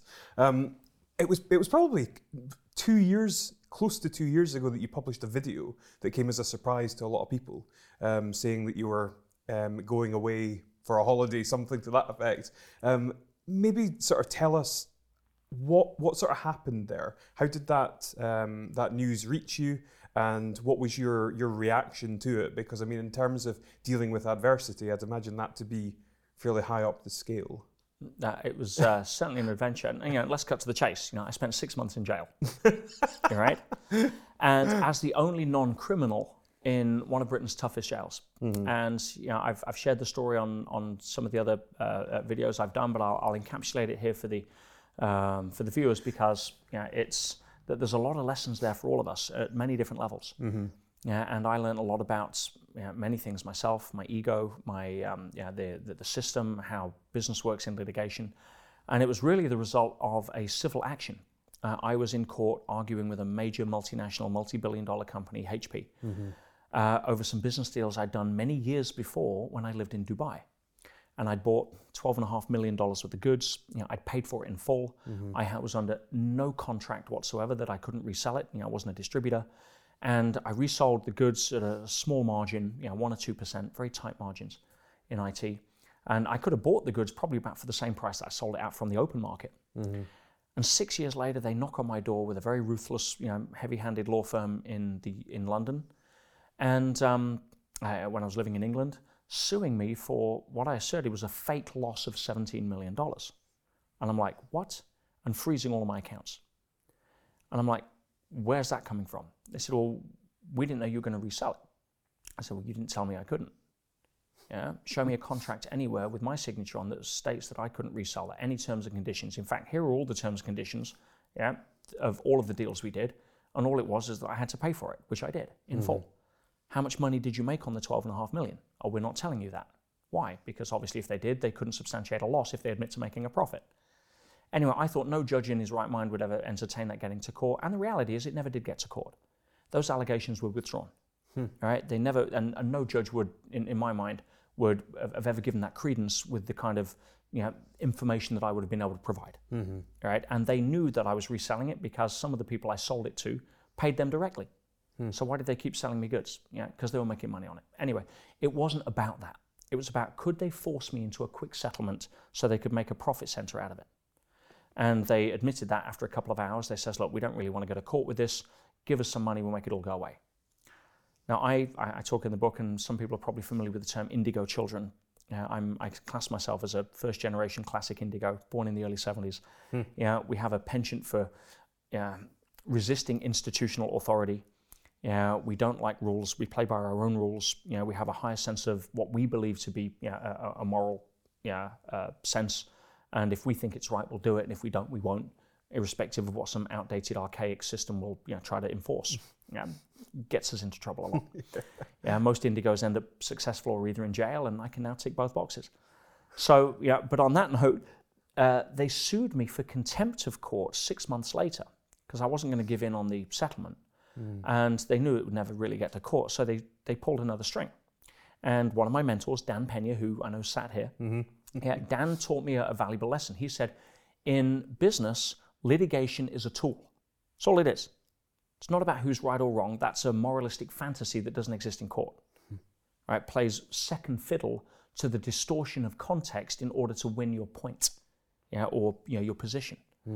And so they sued me for contempt by saying that I breached the freezing order, which I looked at their argument and how it was constructed and how they tried to put this in. I thought it was a chess move. Yes, litigation is a tool. And they're good players. But I thought, how they've actually tried to frame that, you've got to be kidding me. Yeah, one example, they said that you know, I'd not provi- provided the bank statements. Well, no, I went to provide my bank statements and they said, no, you know, you tell us where they are. We prepare full letters of authority. You sign the bank statements, uh, sorry, you sign the authority letters, and we go to your bank and get the statements. Not a problem. I signed every single one. They sue me six months later because two of the banks haven't responded. Yeah, that kind of stuff. I'm like, no way. I, they say I paid my CEO, uh, you know, and on the day of the freezing order. Yeah, well, my my CFO paid my CEO on the day of the freezing order that they wouldn't allow me to talk to to stop the transfer, hmm. right? Mm-hmm. And the freezing order stated that I could pay anything under the normal lawful course of business. Hmm. Well, how do you demonstrate normal course of business to a multi-billion-dollar company versus a, you know, somebody trying to make payroll on Friday? Yeah. Uh, so you can't define normal in business. You have to define lawful, and lawful was was it owed, and we demonstrated it was owed. Anyway, long story short, they sold it to the judge. I underestimated how it worked in court, mm-hmm. and he sentenced me initially to 18 months, which was you know unheard of as a civil prisoner, non-criminal, mm-hmm. never been arrested, never been accused of a crime. I still don't have a criminal record. right? They, you serve half an automatic release. I appealed. They dropped it to 12 months, which means I served six. Now, what became so magical out of this, and the reason I'm so grateful for how it unfolded mm-hmm. in, you know, as the river of life bends, and I think I wrote that on my first, my first letter. Yeah. Yeah, I went to go when it looked like it was heading south, and my, my girl turned around and says, "Why is this happening? It's not going the way we want." And I learned a lot about how the court system operates. Hmm. Yeah. I said, "Well, look, honey, you know, there's there's a chance I could actually be going away here." Yeah, and if I do, I've been very grateful, very humbled the fact that my message has inspired millions of people around the world for the last 20 years. For whatever reason, I've been chosen for a path where I've had a voice to be able to share and some insights to be able to share that other people may not yet have had the fortune to, to learn. Hence why we're here to be able to help share some of that. Mm-hmm. Yeah, and hopefully, you know, it'll resonate with some people. So, but some of the people it could probably help the most may never get to see it because they're in somewhere like jail. Mm-hmm. And if the universe wants to send me away to try to carry a torch into a dark place to help some people that would normally never get the help, mm-hmm. honey, let me go. and I never once went in with the identity of a prisoner. Mm-hmm. I went in with the absolute certainty that I was a secret agent of change. and so I went in to make a difference. And as it unfolded, I wrote to my high level coaching clients and my advanced coaching students. Every two weeks, I wrote a letter that essentially said, listen, to begin with, I said, I don't know how this or why this is happening, but complaining at what's already happened is futile. Resisting what has already happened is stupid. Yeah, trying to bitch about the fact the river's bent left when you wanted it to go straight is a waste of oxygen. Hmm. Yeah, you learn how to sail. What a phenomenal opportunity for me to demonstrate what I've been teaching you guys for the last few years in a real environment or what I call a graduation event. And Elliot, we all get graduation events. if you're a personal trainer, expect to get a health challenge so that you can demonstrate to your clients you can walk your talk. Hmm. If you're a relationship coach, expect to have marriage problems so that you can demonstrate that you, you know, don't just think about it, but you actually live it, what you teach. Hmm. Yeah. So, and for me, I'm a, I teach positive psychology and, and how to you know, navigate the river of life. Yeah. Go throw him in jail, see how he copes. Yeah. yeah, I, I, I get that. And so I wrote these letters and it became part manual, yeah, how-to manual, part journal, part you couldn't make it up, but it was real. Yeah. And when I came out after six months, yeah, I, I mean, I'm, I'm very grateful of, of the impact that's had and, you know, changed a lot of lives, got a lot of the prisoners off drugs, stopped suicides, you know, uh, changed the intake system for new prisoners on how the psychology has managed to help reduce reoffending. You know, I won a national award for the work that I was doing while I was in there on some of the uh, ways I was helping. Yeah, I you know, I got letters of commendation from the governors, from the prisoners, from the officers. Mm-hmm. It was it was an incredible, you know, again, one of the most inspiring and, and phenomenal adventures I've ever had the privilege of living. Mm-hmm. Yeah, and yeah, I lost my business. I went from 53 staff to three staff in three weeks. You know, I got saddled with hundreds of thousands in legal debt. I mean, it was a blast. You know, and uh, it was a real graduation event, and I'm grateful it was that, and not, you know, graduation event that somebody else may have, which is a stage four cancer diagnosis mm-hmm. In order to learn how to deal with that anger, yeah, or let go of it, or resolve their hidden issues with their father they buried 10 years ago and never got to say goodbye with. Yeah, or yeah, maybe it's you know, they lose a loved one uh, at a time they weren't expecting it, yeah, or what have you. I mean, six months in jail, and again, it wasn't a pushover. You know, three deaths in one week was the worst week I was there. Yeah, blood on the floor was daily occurrence, one of the most violent jails in uh, in Europe. Uh, but you know, when I came out, and I, you know, my students turned around and said that they'd learned more from those letters in six months than following me around the world for two years on stage, and that I had to publish them. And I'm like, well, it was never meant for the public. This is some high level stuff that you know I was mm. really happy to share and prove that that works. And again, the story as it unfolds in real time. Hmm. This wasn't written after the fact. Yeah, this mm-hmm. was this is as it's going. I don't know what's happening from one letter to the next. Yeah. Uh, but we published it, and I'm very, you know, as I say, honoured to, to say that you know the, the reaction was was just incredible. And we, we made bestseller list in two hours. I think we made Amazon number one in four hours. We sold to over 20 countries on the first day, and and it's literally changed the lives of virtually everybody who's read it. And you know that wouldn't have come out, that wouldn't have happened had that adventure not transpired. So, where do you think the adventure was sent from? Is this somehow the sort of universe conspiring to put you through this for a greater good? I mean, is that the way that you perceive I? Einstein said the most powerful question a person can ask or answer in their lifetime is do we live in a friendly or hostile universe? And if you choose those answers, let's pick one. I live in a friendly universe. That's my answer. I believe, you know, I'm a reverse paranoid, an inverse paranoid. You know, I believe the entire world and universe is involved in a hidden conspiracy to make me happy and successful. Right? Now, when you come at it from that perspective, and that's your default ground of being, your model of the world, mm-hmm. then you can. It's a lot easier to say on, with authenticity, Yes. not just intellectually, Yeah. that everything happens for a reason that serves me. Mm-hmm. Yeah, that it's for the greater good. Yeah. Mm-hmm. If you come from a place that you live in a hostile universe, that's the material based, the Darwinian mentality, then you are fear based by design. Mm. In other words, there's an out there, out there, it's separate from me, and I'm coming from a survival mentality. Everything with teeth can eat me, and therefore I'm always on guard and I'm wary. Mm. Well, I, I don't live that way. That's a high cortisol path to an early heart attack. Right? Pass. Yeah, and pick one. Well, what is the truth? No, the truth is your truth. Mm. And my life works with a lot less stress and allows me to walk into prison smiling and walk out creating magic. yeah, not because I'm special, but just because I chose a different belief system. That's all. Yeah, and I luckily had a bit of, of skill set, having spent a few years learning what I learned, to be able to apply it to the people where it could actually help. Yeah, I've got a very limited skill set. You know, you put me in, a, in how to fix a car, I'd have been useless. You know, but you know, I, I, it, it put me in a place where I actually was able to use some of the limited skills that I have. So for that, I was very grateful. But ask yourself, do you live in a friendly or hostile universe?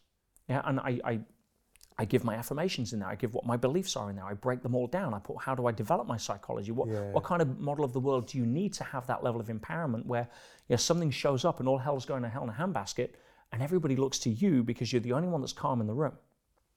And you come from a place of total certainty. Move, I'll handle it. And it's not from a place of ego or significance. It's a calm, serene level of knowing that life's got your back. Yeah, how do you develop that? Yeah, it's not doesn't happen by chance. It happens by choice. But people don't have a framework for instilling that, which is why the book's so been so powerful for so many. I just think that's such a fascinating insight into your mindset. You Well, know, I- that something like that can happen. Uh, uh, the, the reaction for most people would be, oh my God, my life's over. This is a catastrophe. What the hell am I going to do? You know, they don't go into jail smiling. you know, I just think, uh, yeah, like how, how do you go about creating a mindset like that? It's it's conditioned over time with the compass needle. Yeah, Yeah, and, and if people want a not watching the media. uh, if you want a bit more biology around this, and, and Bruce Lipton talks about this, you know, Joe Dispenza talks about this, but I'll, I'll demonstrate because this is such a powerful concept that I'm about to share that if people really understood, you would understand why I was able to do that, and not because I was special, but because I had a lot of help biochemically, right? And that is this: every cell of your body, 50 plus trillion cells, uh, has what's called a receptor site around it. And that receptor site interfaces with the outside world. Now, I'm going to give you a macro example of the human body is surrounded by skin. That skin reacts to its outer environment. If you go in the sunshine, it's going to tan or burn. if you go into, you know, live in you know, Iceland at winter, right, then you're not going to tan. Know, you're going to get pale. If you go into a cold environment, it's going to shiver and adapt. If you go into a warm environment, it's going to sweat and adapt. Mm. Its job is to adapt to the external environment. Now, your cells are swimming around in an internal in, in your body, but they have an environment, an external environment that is, let's call it a biochemical soup. Right?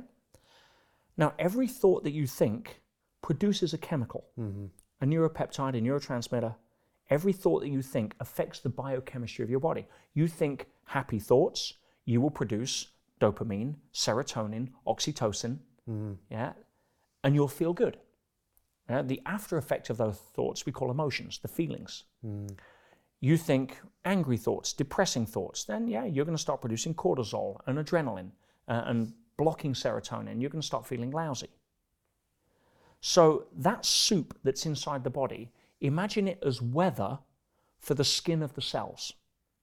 Now, if you think consistently negative thoughts, the internal temperature of that environment is going to be cold. So your cells' receptor sites are going to start wearing hats and scarves.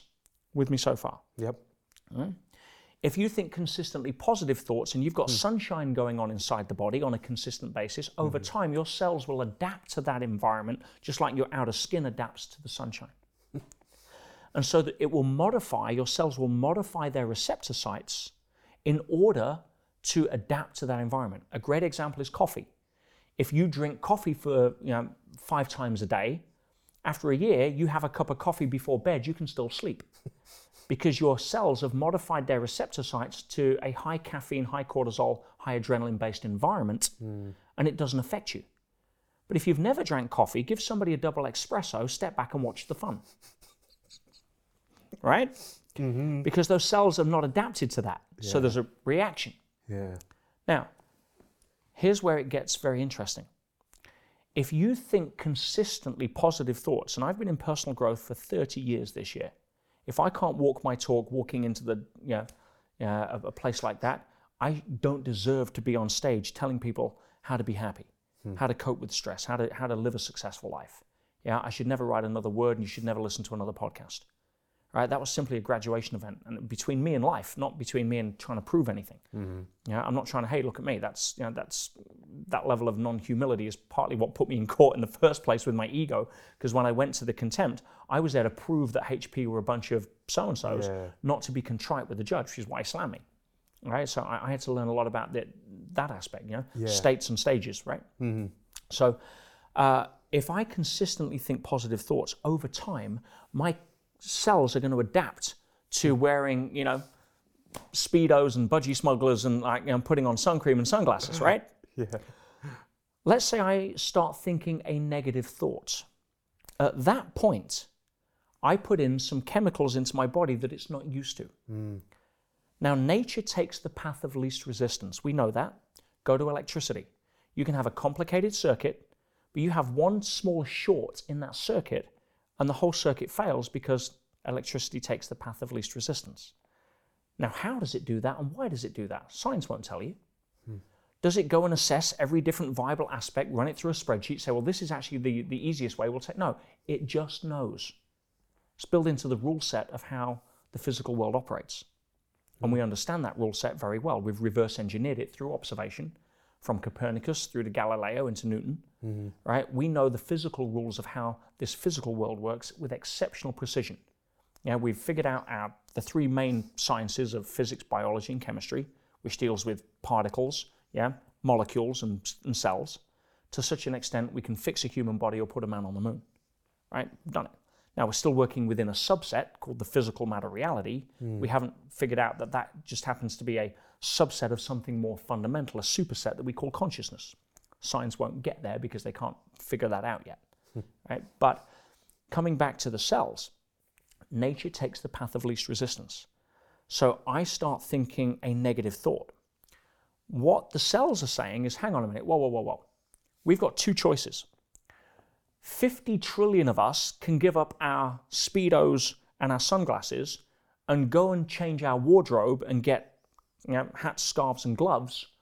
Or we can tell this one guy upstairs to stop thinking negative thoughts and start thinking positive, which is the path of least resistance. Hmm. Now, the challenge and the sad fact is for most people watching this is that it works the opposite way. Mm-hmm. We've been conditioned so our compass needle's default magnetic north points in a negative direction. Yeah. So what happens? We go to a seminar. We listen to a podcast like Inspire Edinburgh, hmm. and we get all jazzed up. And we've decided, I'm going to make a stand. I'm going to stop, you know, seeing the hole in the donut, and I'm going to see life from a place of possibility.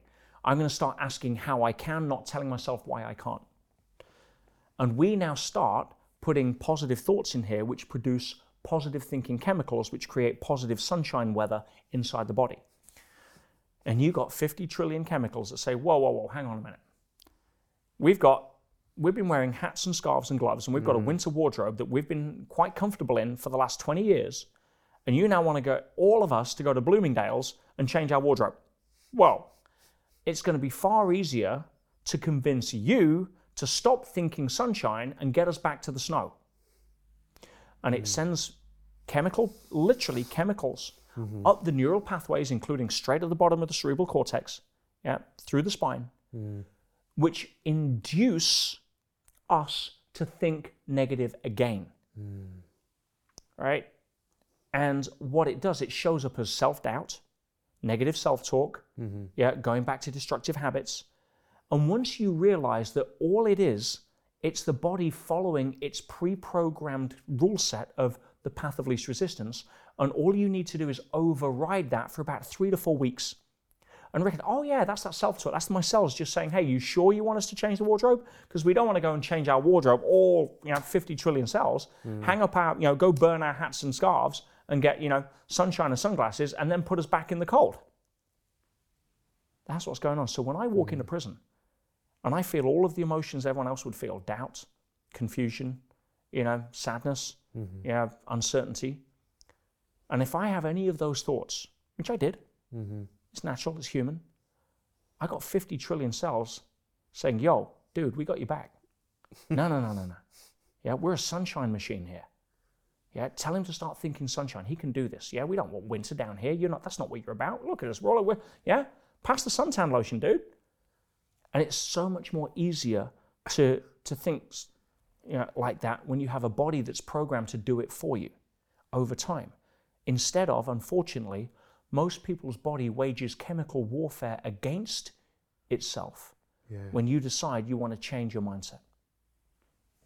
So, how, I mean, how do you create an environment that's conducive towards that? Surround yourself with positive messages, positive people, and keep programming your compass needle Yeah. in the right direction. That's it, Yeah. right? Okay. It's not magic. It's it's it's mechanics, Uh huh. right? How do you want to be programmed? Not am I going to get programmed? You can't answer that question. It's been answered for you by evolution. Mm. How do I want to be programmed? Yeah. And that's why we're living in a time today where you can, oh, I don't have a peer group. Or yes, you do, it's online. You don't need to know Richard Branson to listen to Richard Branson's messages. You don't need to have spent 15 years hanging around with Tony Robbins and, and listening to Tony, mm. right? When you can go and listen to Tony's podcasts. Mm-hmm. Yeah, you don't need to have ever met people like, you know, Ari Onassis or Wayne Dyer to go read their books. Yeah. We have a choice. But guess what? If you haven't made that choice consistently, what does your body want to tell you? No, turn on Netflix and have some escapism. Yeah. Yeah, oh, reach for the ice cream. Yeah, all of that stuff. Yeah, s- press the snooze button. Mm. And all you need to do is a short window of turning around with complete congruency. So not only you intellectualizing, it, which means nothing. Hmm. Remember, knowing and not doing is the same as not knowing, and most hmm. people that's their life. But uniting the heart and mind together in unification, where you emotionally get it, it becomes who you are. It's like, no, no, no, no, no, right? Burn your hats, burn your scarves, right? I'm living a life of sunshine and nobody ain't talking me out of it, right? It ain't, yeah, it's not happening. I am, I am on task. Sunshine, here we come. I've lived in the cold for too damn long. You know, I've drank coffee for way too long. I'm now getting on a juice diet, right? And yes, I'll deal with the headaches. But it's what I want, and no one's talking me out of it. That level of resolve, that level of re, you know, resolution in your life is what creates the change that'll override the neural pathway messages that come up from the cells to say, Are you sure? There's 50 trillion of us here. That's a lot of work for us to change our receptor sites over the next like 21 days if you ain't serious. So prove you're serious. It's powerful. really is. I'd normally say at this stage, uh, I'd like to ask you some deeper questions, but we're, we're already there. Yeah, shoot, you know. Um, the first question I'm going to ask you is uh, uh, anyone that listens to this regularly will know it's one of my staples. It's around purpose. Um, you know, in terms of your life, what do you kind of feel is your own purpose? I feel personally that my, my mission is to help raise the global consciousness of humanity. Hmm. Now, that isn't some altruistic, ego driven, you know, oh, look at me. I don't care if people know my name. You know, when I get on stage to share a message, I sit here, I don't care if people, you know, it's not about me. That's, I don't need the ego stroke. Mm-hmm. Yeah, there was a time in my life I did, and that's what I craved. And, you know, but hopefully we grow through that once you, the journey of significance is replaced, you know, through a journey of growth and contribution. Mm. And, and that requires staying humble and staying in check because it's easy to get caught up in your own ego sometimes and believe your own bullshit. and I've got to be careful of that. Mm-hmm. So, but for me, when I say raise the global consciousness of humanity, I don't want everybody, I'm not living with the illusion that we'll be in world peace and everyone joins hands and sings carols. Everyone's an ASME. Yeah, never going to happen. Yeah. You know, we're in Earth School for a reason. Hmm. We're here to grow and contribute, and we're here to learn how to become better versions of ourselves. And if that means that somebody grows from being a victim to being angry, that's actually a plus. There's hmm. more energy and anger with which to go live a life of meaning on the back end of that than there is to sit there and be a victim in apathy for the rest of your life. Hmm. So it's not about getting everyone to a state of unconditional loving utopia. That doesn't work. Right? We're here in Earth School, and here's what I know. If you get to a place of where you're done and you graduated and there's nothing else to learn and you're unconditional love and you're an ASME, expect a bus to come along and knock you over and take you out of the game. you don't need to be here anymore. You graduated. Well done. Go to college, wherever that may be, in the next reality frame. Yeah. Or some people, you know, may want to stay on and be a teacher, like Eckhart Tolle, or you know, some of the spiritual masters around the world. But yeah, for me, I'm I'm I'm I'm so far away from college. I, I'm sure I've no idea. but yeah, so my job is to only do two things, and this is what I would encourage other people to look at as a a frame for their mission and purpose. The only two things that I can do is to be the best example of who I can be, and be the invitation for others, not the imposition. I've got no right to tell anybody to raise their consciousness. Who the hell am I? I've got no right to tell you that you can be better than who you are. I've got a right to hold up a mirror to show you your own greatness, which is all I ever do. Because most people's mirror is pretty foggy. It's foggy because from zero to seven, they've got some lousy beliefs they've never really seen or questioned. Yeah, it's, it's foggy because they listen to the media and get programmed as to why the world doesn't work rather than why it does. It's foggy because they hang around with people that you know get a kick out of um, being in a victim mentality. When I say a kick, I don't mean like you know a, a conscious kick. I'm on about they get their connection, they get the significance. Their story now defines them mm-hmm. rather than risk the courage to let go of it and move forward and into a new part of their life. Right, So so many people have been surrounded in that level of environment. that the, the mirror that's reflecting back their own greatness is so foggy they don't see it, they don't believe it. You know, if I've got one purpose on this podcast, it's to tell people that nobody has the right to tell you you're not good enough. Hmm. Nobody says you can't do it. Yeah, you, you were born for greatness. You were born a miracle. 400 million sperm and you show up. I mean, Christ, that's, that, that's better odds than the Olympic gold. And you won. Yeah, why did you want to be here so badly? It's not to work 40 years for somebody you don't like in a job you can't stand so you can retire and die within 18 months, which is the average death from retirement these days because people finally think that I've got to the end and now I don't have to do anything hmm. and realize that life doesn't support you not doing anything. You're here to grow and contribute. So when you stop growing and contributing, expect a bus, Mm-hmm. you know, yeah, or a heart attack, or you know whatever. So Sure, yeah. yeah, from from my side, I want to help raise the global consciousness of humanity by allowing them to glimpse their own uniqueness, their own greatness, and understand that the world does work if you come at it from the right attitude. Love that. That's so awesome. the, the last time I heard you say, um, what, one of the things that you teach um, a lot of your mentees, devotees, and such is an I am statement. And the last time I heard you say yours, um, and I know it actually is, I am a divine and guided soul who acts as an open channel for God's wisdom, a powerful agent of positive change who is born to reveal the greatness in others. Well done. Thank you. you, you rehearsed that one. I, I know it. I just know it.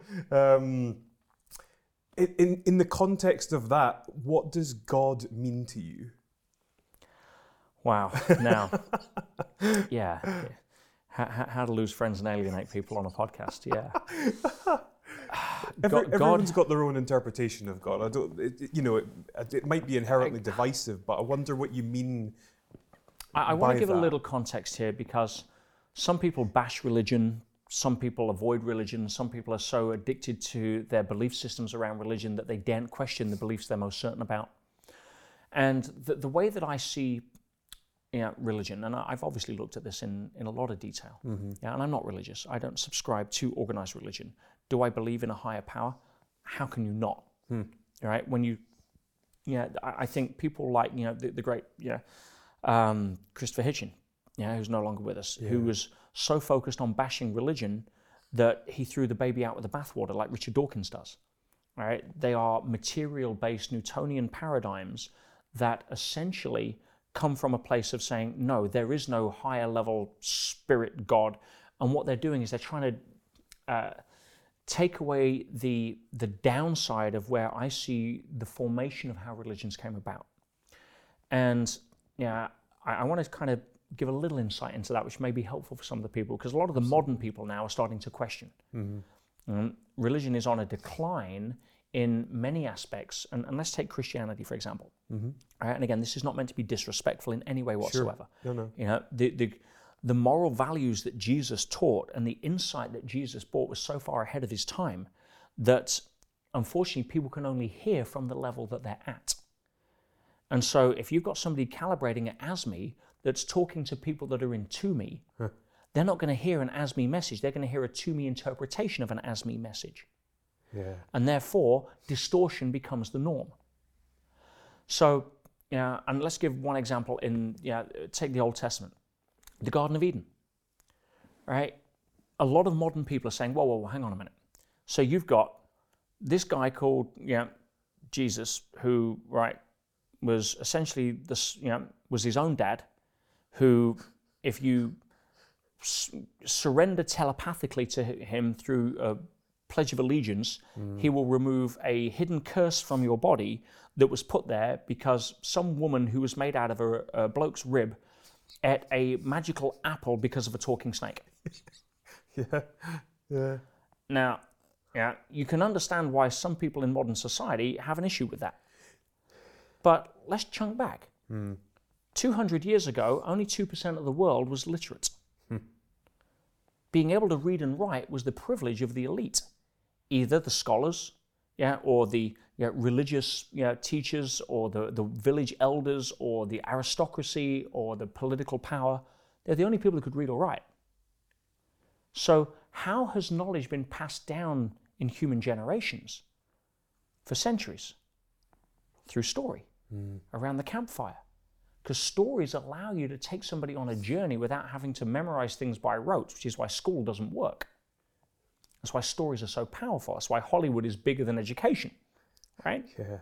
So, how do you communicate in stories? What's the most powerful way? Well, metaphor.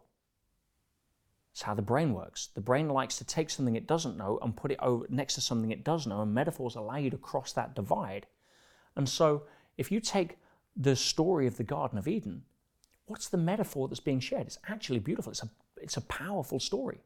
You have the tree of knowledge and you have the tree of life. What should you not eat from? Don't eat from the tree of knowledge. How I interpret that is that, whoa, all you need is within you now. You were born good enough. You don't need something external in order to validate your sense of self. Once you know you've eaten from the tree of life, that you are all you are, there's nothing missing, you were born perfect, you can choose to go to the tree of knowledge if you wish. But how most people are conditioned is that I'm not good enough unless mm-hmm. I eat from the tree of knowledge. Mm. Unless I get my degree, my MBA, my PhD, my whatever it is, my validation, my pat on the back from somebody else. No, you were born good enough. Eat from the tree of life. Yeah, you go to the tree of knowledge, you're essentially reinforcing the fear that you're not enough. And that's how I interpret something like that. It's beautiful. Yeah. But if you start hmm. getting hooked up in the dogma of saying, no, no, no, no, there was a talking snake, right? I'm sorry, we've got a challenge, right? But if you go back 30,000 years, when it rained, we wondered why. Man looked up at the sky and it's like, what is this? We had a thirst for knowledge. Yeah, was God angry at us because he was crying?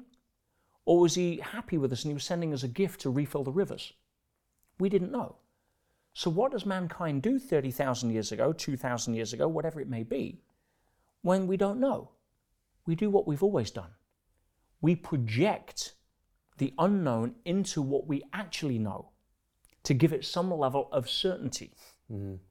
So, we make stuff up by projecting what we know into it. And this is why God didn't create man in his own image. Hmm. Man created God in his own image, which is why the early religions came through with a God that doesn't come from unconditional love.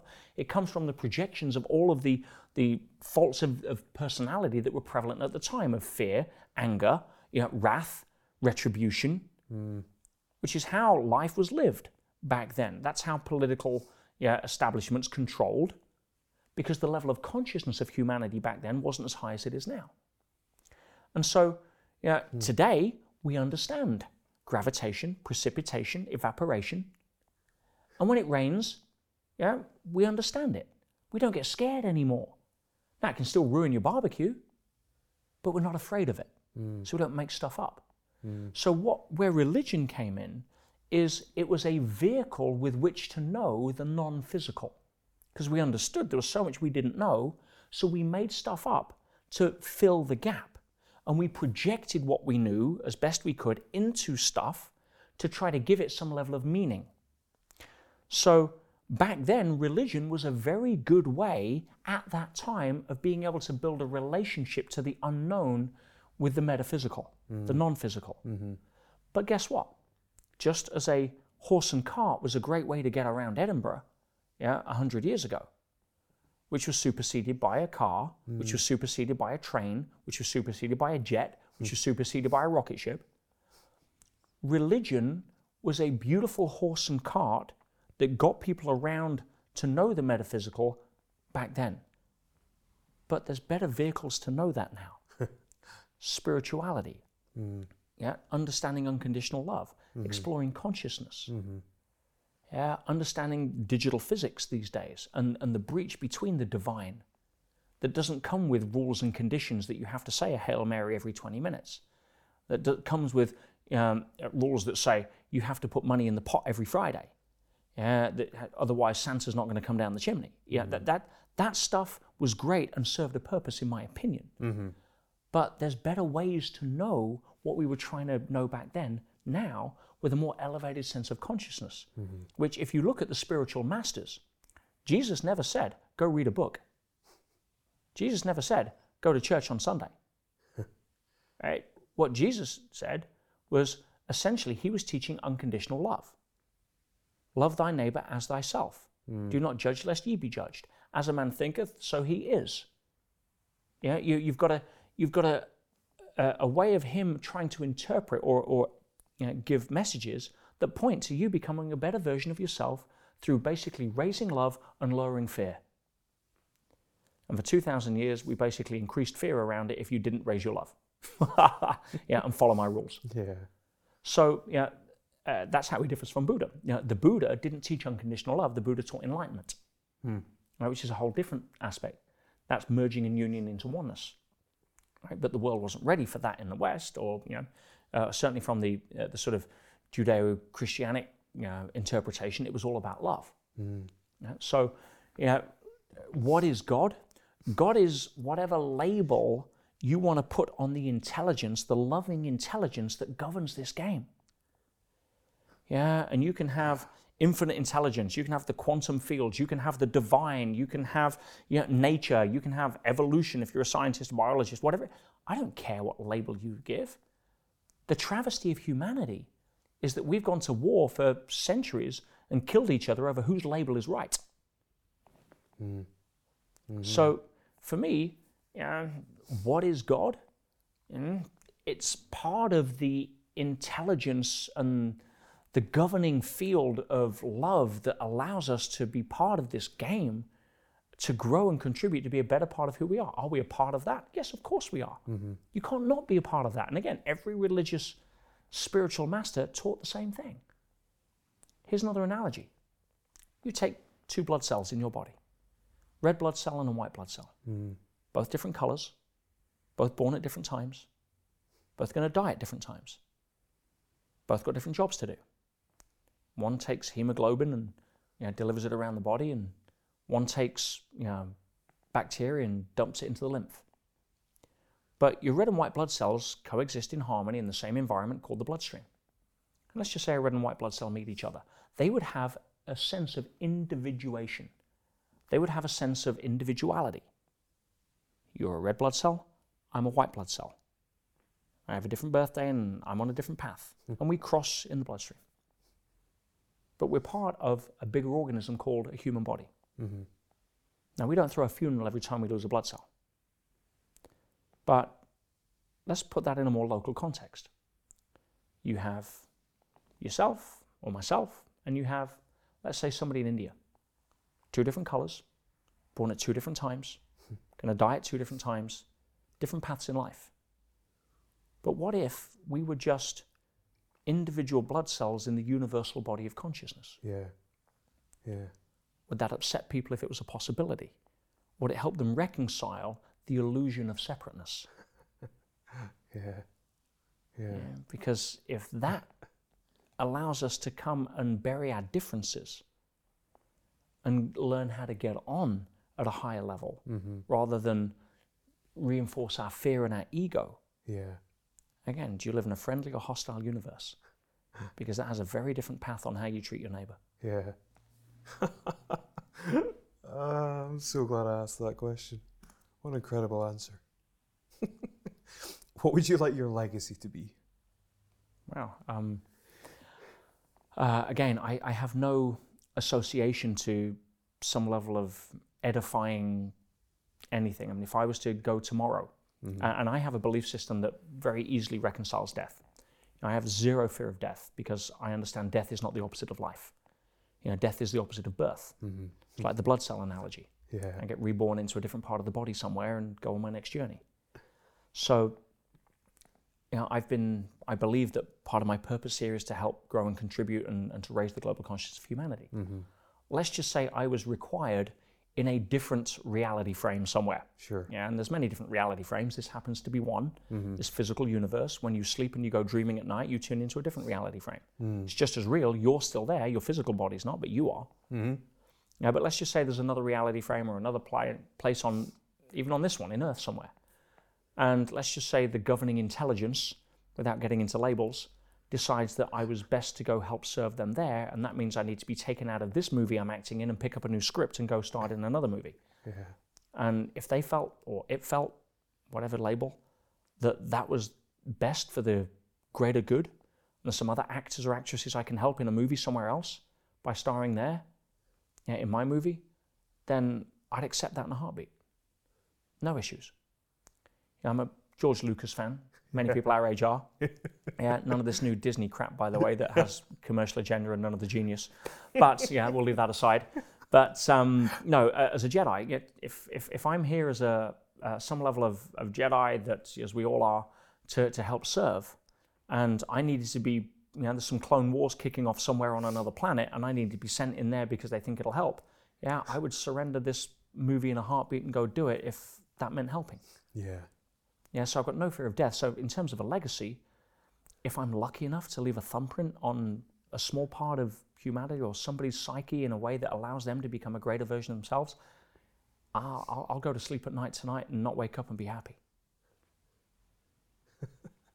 Awesome. Uh, I'm going to ask you this one off the cuff. I'm just interested.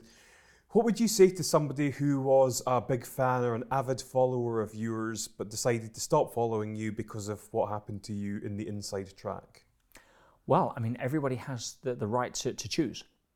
And for some people, it was quite polarizing when I went in because I never really gave much context to it mm. because I didn't give it much credence. Mm-hmm. I thought it'd be laughed out of court in five minutes. I really, I really did. I, I didn't see that coming. And I firmly believe that had I, you know, if I'd have defended myself, I wouldn't have been in there because my barrister qualified from the legal school of mutism. he didn't ask one question, didn't put forward any of our arguments, so the judge mm-hmm. was left with just a one sided laydown. Mm-hmm. Uh, but I also believe, again, things are orchestrated at a higher level of intelligence. Yeah. I mean, the amount of difference that it's made, not, not the book to the you know, amount of people it's, it's impacted, which I'm, I'm super grateful for, but mm-hmm. the people inside. I mean, the legacy I left is currently being rolled out in prisons across the UK. It's being adopted in prisons in Australia. You know, I designed an entire new booklet for, that helps shift the mindset of the intake of the people coming in because there was nothing for them. Mm. Yeah, so yeah, that had to happen. If, for example, I'd have been acquitted on the com- on the contempt of court charge, I'd have probably driven home, maybe clipped somebody's bike, and ended up in prison some other way. right? I had to be there. That's, I, I believe that with every cell in my body congruently because mm-hmm. you know, there's a higher game in town. So for me, I got no issues on that. But for other people, it was quite polarizing because they didn't know the context. Now, when I came out and they realized that it was all a scam from, you know, pretty much from HP and that the allegations were pretty much yeah, mm-hmm. borderline ludicrous and they all got dropped and all of that, mm-hmm. fair enough. A lot of people became far more loyal, and I'm very grateful for that. Or I say loyal is the wrong word. I don't, I don't want to seem as if I'm on a pedestal here, but a lot of people gave my work far more credence because I walked my talk in what was pretty much a, a decent graduation event. yeah, so some of the people, it was the perfect opportunity to see if I was real. And, you know, it's all right to see a motivational speaker on stage, but what happens when you throw him in jail? How does mm-hmm. he show up then? Because mm-hmm. that's a test. Um, for some people, it, it was validation that you know, they didn't want to follow my work anymore because you know, that's the path they're on. I have, you know, whether the glass is half full or half empty, Elliot, doesn't alter the volume of the glass. It only reflects your you know, opinion of it, you know, your perception of it. Mm-hmm. So, you know, if somebody decided to leave my work, that may have been the perfect bend in their river in order to go find somebody else that's more suited to, to where they're at at that time. Yeah. Yeah, no issues. You know, if, if I upset anybody by going in, and this is something I'm actually proud of. I mean, you know, we just spent £50,000 on Facebook ads for the Sage Business School, sold £50,000 for the tickets. We kind of break even to get people in the room so that I can help them and impact them and offer them you know, some of the other coaching. And of course, 50,000 people now want their money back because, yeah, I, that got cancelled. Mm. And I'm so, so thankful because nearly everybody held a space. There was very few people that wanted refunds because it was so out of context with how they saw me. Yeah, yourself, you know, we had that chat earlier. Yeah. It's like, wow, here's a guy that I've got a lot of benefit from that I followed for years. Oh, yeah. And while he's in jail and they're writing all sorts of crap about him that, that doesn't seem to be congruent. Mm. So a lot of people says, well, listen, yeah, they follow, especially if they followed my work, they know what the media's like. And the media was definitely looking for an opportunity to take a pot shot back since I've slagged it off for so many years. you know, I wasn't expecting the media to be kind, right? Because yeah. you know, I'm not exactly kind to them. Right? So yeah, that's part of the course. But you know, a lot of people says, well, let's just hang back and see what happens. Mm-hmm. And when I came out, literally, I'd, I'd lost everything financially. I'd lost my business. Um, uh, I had to start from scratch, and I, I committed to honoring everybody that had bought tickets. All the money got spent while I was away. Mm. I came out with nothing but debt. And I committed to honoring all of the tickets people had bought. And eight months later, we put on the Sage Business School, and I gave everybody that had bought a ticket, what turned out to be just incredible event, and it was the, the amount of energy. That was the best one we'd ever done. It was it's incredible. Hmm. And uh, December, just a few weeks ago, I closed the Master Circle because people had bought that yearly program, fifty thousand pounds, and that includes four incredible, life-changing trips around the world. And last year, I managed to take them to Iceland for their Mission Purpose Legacy event. We then in in January, we then went to Croatia for the Health and Vitality Retreat. Uh, I then took them to Bali for the relationship seminar, and we just got back from doing seven countries in nine days, trekking gorillas across Africa and going to Victoria Falls and, and doing and on the business and profits event. And that was very special for me because it closed out every promise that had been made prior to going in without having to yeah, take away from anybody anything that they'd put in that they didn't get back. And I was, I was very, very grateful for that, very, very, very humbled by that. So, yeah, that's, um, uh, that was a big part of wanting to you know, go back to the grindstone and, and really you know, fulfill my promises Yeah. as such. But no, I mean, everybody's free to choose what they want to learn. Yeah. I've got no right to impose that. But yeah, I'm happy to invite them to read the book because if they do, they will probably not only get a balanced view of what happened, but get a masterclass in how to help them in their own life if anything similar in any graduation event shows up. Great stuff. What's the best piece of advice you've ever received? Honestly, I don't know because you get so much and it's context derived. Yeah. You know, in, in life, Elliot, context is definitive. I learned that in court because a lot of the time they were distorting context in order to, you know, uh, support a misrepresented view of the content. But contextually, the best advice I've got uh, that I, I've been given, I mean, George Zalucki, my, my, my dear mentor, yeah, when, um, how soon before this goes out, by the way? Um, we're looking at uh, probably three, four weeks. Okay, perfect. Because in a week's time, I'm flying in to surprise him Okay. for his 80th birthday. Oh wow. He doesn't know I'm coming. I'm literally flying into Florida. I'm going to go have a meal with him, and um, you know his wife's all excited. He's all inviting me, but he doesn't know it's a big surprise party. So I'm not ruining it by by, by saying it now on camera. That's okay. Uh, so I'm so excited. I want to go see him, and he's 80 years old. You, you never know when the last time may be. You know, hopefully many more years. But I'd kick myself if I didn't go. And so I'm flying in to see George. But George turned around one time, and the best advice he he gave me really started me on the path of unfolding and deconstructing goop. Yes, yeah, you know what that means. I do. Good opinion of other people. The good opinion of other people. Most people spend their life swimming in goop. Mm-hmm. And it was George that really helped me understand the metaphor of how other people see you. And the way that I say it is that, you know, we star as the, you know, in the movie of our life. And we know that because we're in every single scene. You know, we're the only person in every scene of our own movie, which by definition means somebody else is either going to be a supporting cast or 99% of people in your life are going to be film extras in your movie. and those extras uh, aren't going to give a second's thought about you once they're out of your particular scene that they're in. Right? Why? Because they star in their own movie. Now, the mistake we make is that most people we feel look at us as we look at ourselves. We look at ourselves in the mirror as the star of our movie. We get up in the morning and we're the star of our movie. So we think everybody else sees us as the star of our movie. Hmm. But they don't. They see themselves as the star of their movie.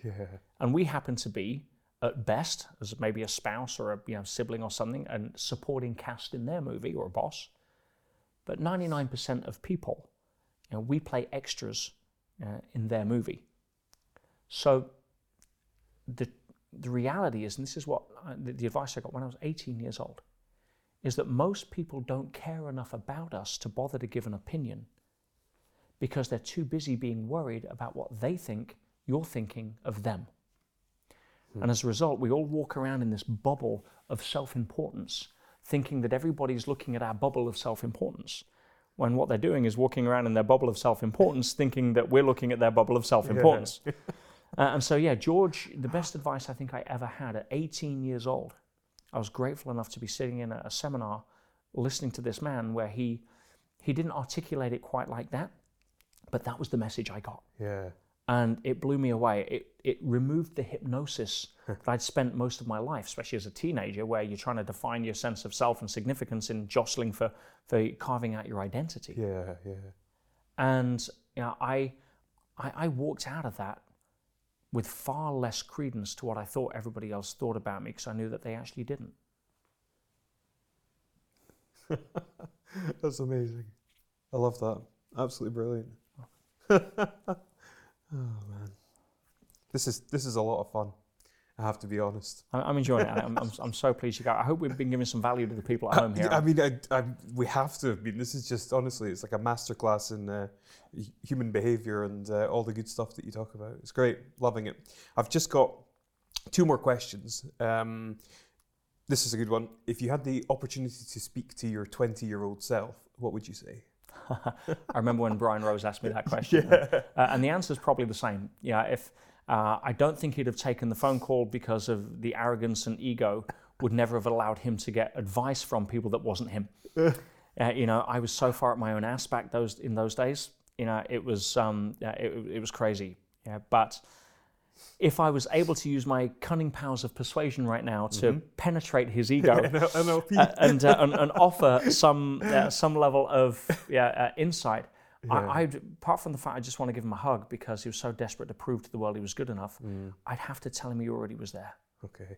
You know that he was born good enough that he's got nothing to prove, and, and that when it comes down to it, and listen carefully, no matter what you've done, no matter what you've not done, you're worthy of love. That you've got nothing to prove, nothing to defend, and nothing to conquer. And when you come from life at that place, it's magical. Mm. You're not involved in the grind. You're not involved in the I must pay yeah, my yeah, my mortgage on time, and otherwise they'll kick me out. If they kick you out, what? You're living in a time in human history where it's impossible to starve to death. Hmm. You'll have an adventure. You go live in a tent for a while. Go sleep on your friend's couch for a bit until you find another way of adding value to the world and bounce back. And see, that's what makes a great movie. Mm-hmm. Yeah, when I went in, I wrote to my clients and I said, "Don't worry about me. I'm just on location for six months filming the prison scene in my movie." And for me, that was a, an authentic, genuine expression because for the movie of my life, I said earlier, I want the movie to be like, wow, what a freaking movie. Yeah. Comedy, drama, tragedy, romance, like intrigue. I mean, a, a good movie has everything. You want to walk out of the cinema of this game in the final scene of your movie, right, breathless in wonder at what, you know, who wrote that script and what level of LSD were they on when they did it, and wow, right? That's a movie, Yeah. right? That, that's the game I want to play.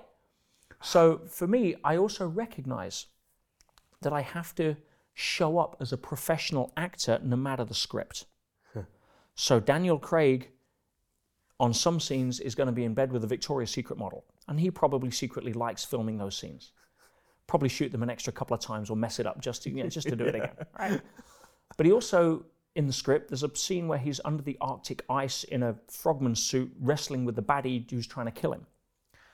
And he's away from his family and it's freezing cold and he's not in a five star hotel. But his job as a professional actor is to show up and be the best self in both of those scenes, regardless. Mm-hmm. And of course, there was times where, you know, I'd love to have been on stage instead of in a prison cell. Uh, being sitting here in front of you doing what I love to do instead of trying to you know, stop suicides on the wing. But I'm a professional actor in the movie of my life, and my job is to show up in every scene the best I can, regardless. And there's going to be scenes like that in my movie still to come, I'm sure. You know, the Olympics is every four years. I'm sure my next graduation event will show up at some point. Yeah, most likely not prison. I think I've ticked that box. Yeah. But something else. Be okay with that. Because life is a growth centric experience, not a comfort centric experience. And that would probably be the other piece of advice I'd give my younger self. Yeah. Yeah, know that life is a growth centric experience, not a comfort centric experience. Because once you know you're in the gym, you can embrace the workout because you're an athlete. Hmm. You're not trying to hide from that personal trainer guy that keeps making you lift the weights and make your arms sore. Yeah. Different relationship to life. Yeah. Dan says um, success is being all you can be 100% of the time. I mean, is that what you mean by being the best actor that you can be all the time? No. Yeah. I, and and I, I disagree with Dan on that, but I agree with Dan's sentiment. Yeah. See, Dan is encouraging people to be the best versions of they can. But the and he may mean this, but the interpretation along that, those lines can often mean that if you screw up, then you're not the best self. I learn more of my lessons from the times I screw up. Yeah. So if you give the right answers in class every time, you're in the wrong class. You know, if you're the smartest money in the room, find a smarter room. Yeah. So, if for me, being my best self means having the intention to put one foot in front of the other in the best way that I can, but not holding myself accountable if I slip down. Hmm. Don't look at what you've lost, look at what you've learnt.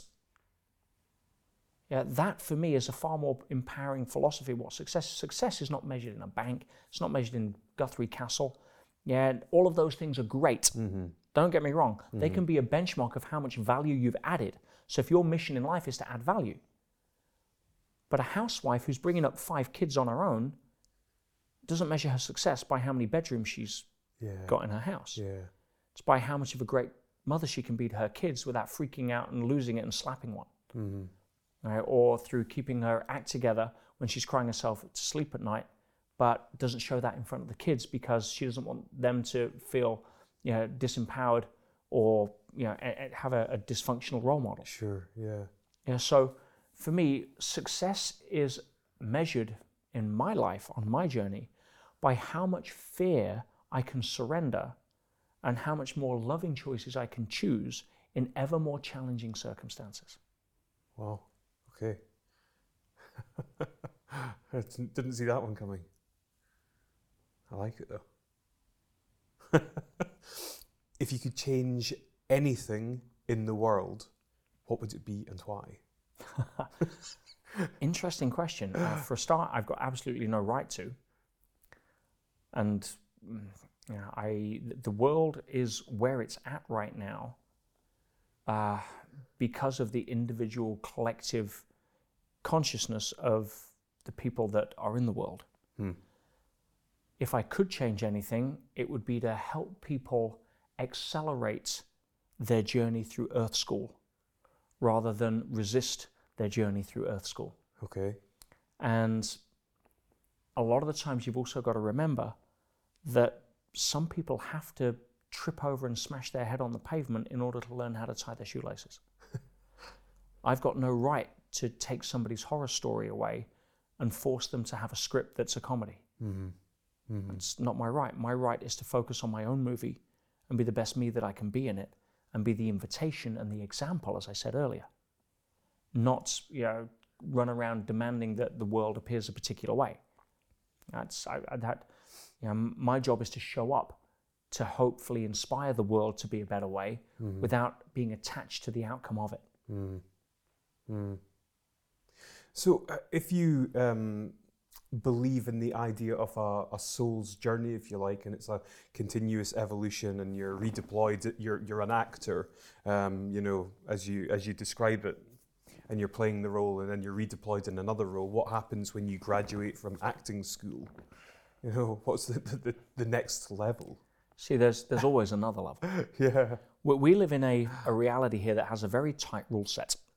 Right? Our physics, chemistry, biology, and you know, I believe it's my personal belief uh, that you know, there are other reality frames, and these have been talked about through human history on a consistent basis. Whether you call it the celestial realm, the heavenly realm, the non-physical realm, the quantum realm, doesn't matter. We live in a very tight rule set here in the physical matter reality, and yeah, the reason is is we're here to grow up. And if we didn't have such a tight rule set, let's say that we could bilocate or teleport or we weren't bound by the physical restrictions, Yeah. at our current level of consciousness, we'd probably be teleporting into the ladies' locker room to spy. or we'd be teleporting into the bank vault to run off with the jewels. Right? Yeah. If you take a kindergarten class, you wouldn't leave a loaded Beretta 9mm on the table, would you? No. Why? Well. Horror story could happen. Yeah. Yeah, kids don't want to play cowboys and Indians with that. But if you're in a special forces briefing room, you wouldn't think twice about leaving a loaded weapon on the table because you were all old and wise enough not to run around playing cowboys and Indians. Right? Mm-hmm.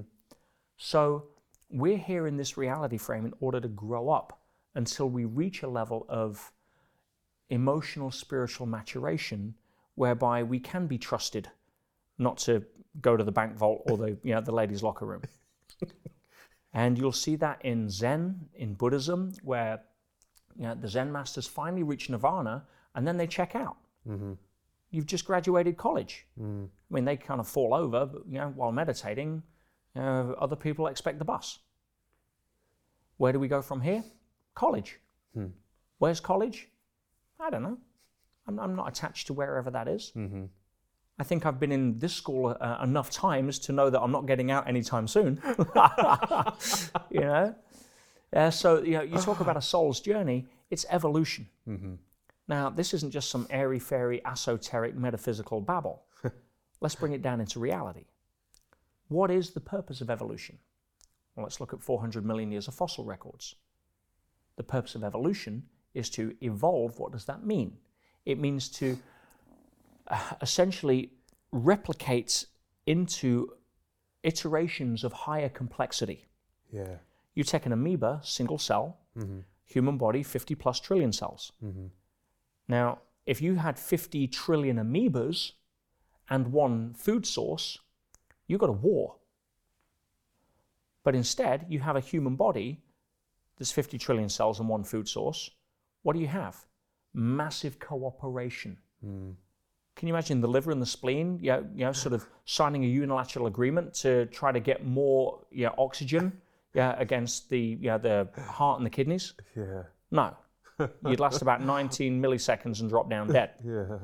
So, evolution, by its very definition of observation, is evolving into higher complexity, which means that it's lowering into, uh, evolving into lower levels of entropy or disorder. Yeah? Second law of thermodynamics. So, if you have cooperation as the fundamental prerequisite for evolution, where is that destination at its final source? Well, to me, it's love. Hmm. The purpose of life on earth is to evolve into love because that's where evolution is taking us. Your cells needed to learn how to love each other, not hate each other. Yeah.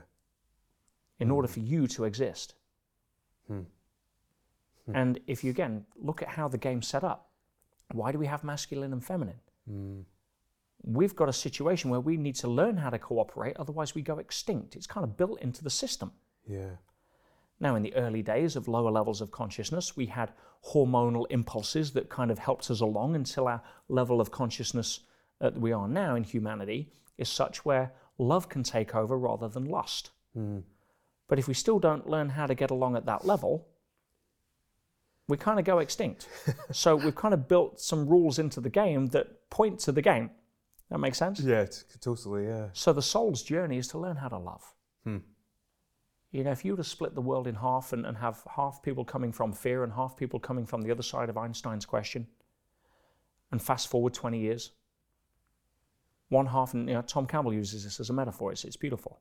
Uh, half, the, the half that came from fear would start forming cliques they'd start saying, okay, the power centers would start to form. It'd be us against them. I'd be investing in how do I defend what I have or go attack you know, with you more people to, or other people that are less than so I can get their food source.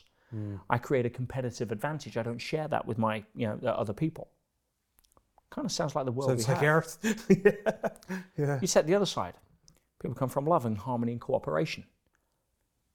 Somebody's barn burns down, everybody gathers around to try to rebuild it back up. Mm. You, somebody develops a new form of fishing, it's shared so everybody can fish. Yeah, all of a sudden, yeah, if you have um, cooperation, you have synergy. Which side of the world do you want to live on? It's not difficult. Mm-hmm. I'm going to watch this interview back and just see that it was uh, a long sequence of me having my mind blown time after time again. um, but Peter, I just want to say an enormous thank you. Um, I said it to you, and I mean this in the most heartfelt way. That since um, you know your your prison story coming out, I, I, you're exactly the same as you were, if not a better version. Um, and you're just, uh, you know, you are genuinely an amazing person, and I, I just thank you from the bottom of my heart for taking the time to to come and speak to me. It's been absolutely incredible. Well, thank, thank you. It's, it's, it's inspiring to be here. It's inspiring to see what you've done and you've created as a platform to help other people. I mean, we're all made of the same stuff. Yeah. And again, hopefully, you know, coming out of that graduation event, you know, I've learned and evolved into a slightly better version of myself if I can. And I'm sure I've still got a lot of lessons to, to learn, mm. a bit more ego to surrender, a bit more fear to get rid of. And, and it's part of the reason why we're all doing what we're doing, my friend. But yeah, yeah thank you. It's a pleasure. Peter, thank you so much. Cheers. Thank you. Thank you. Oh. You've been listening to Inspired Edinburgh. If you enjoyed this, please subscribe for more powerful conversations. Thank you for taking the time to listen to our show, and we'll see you at the next episode.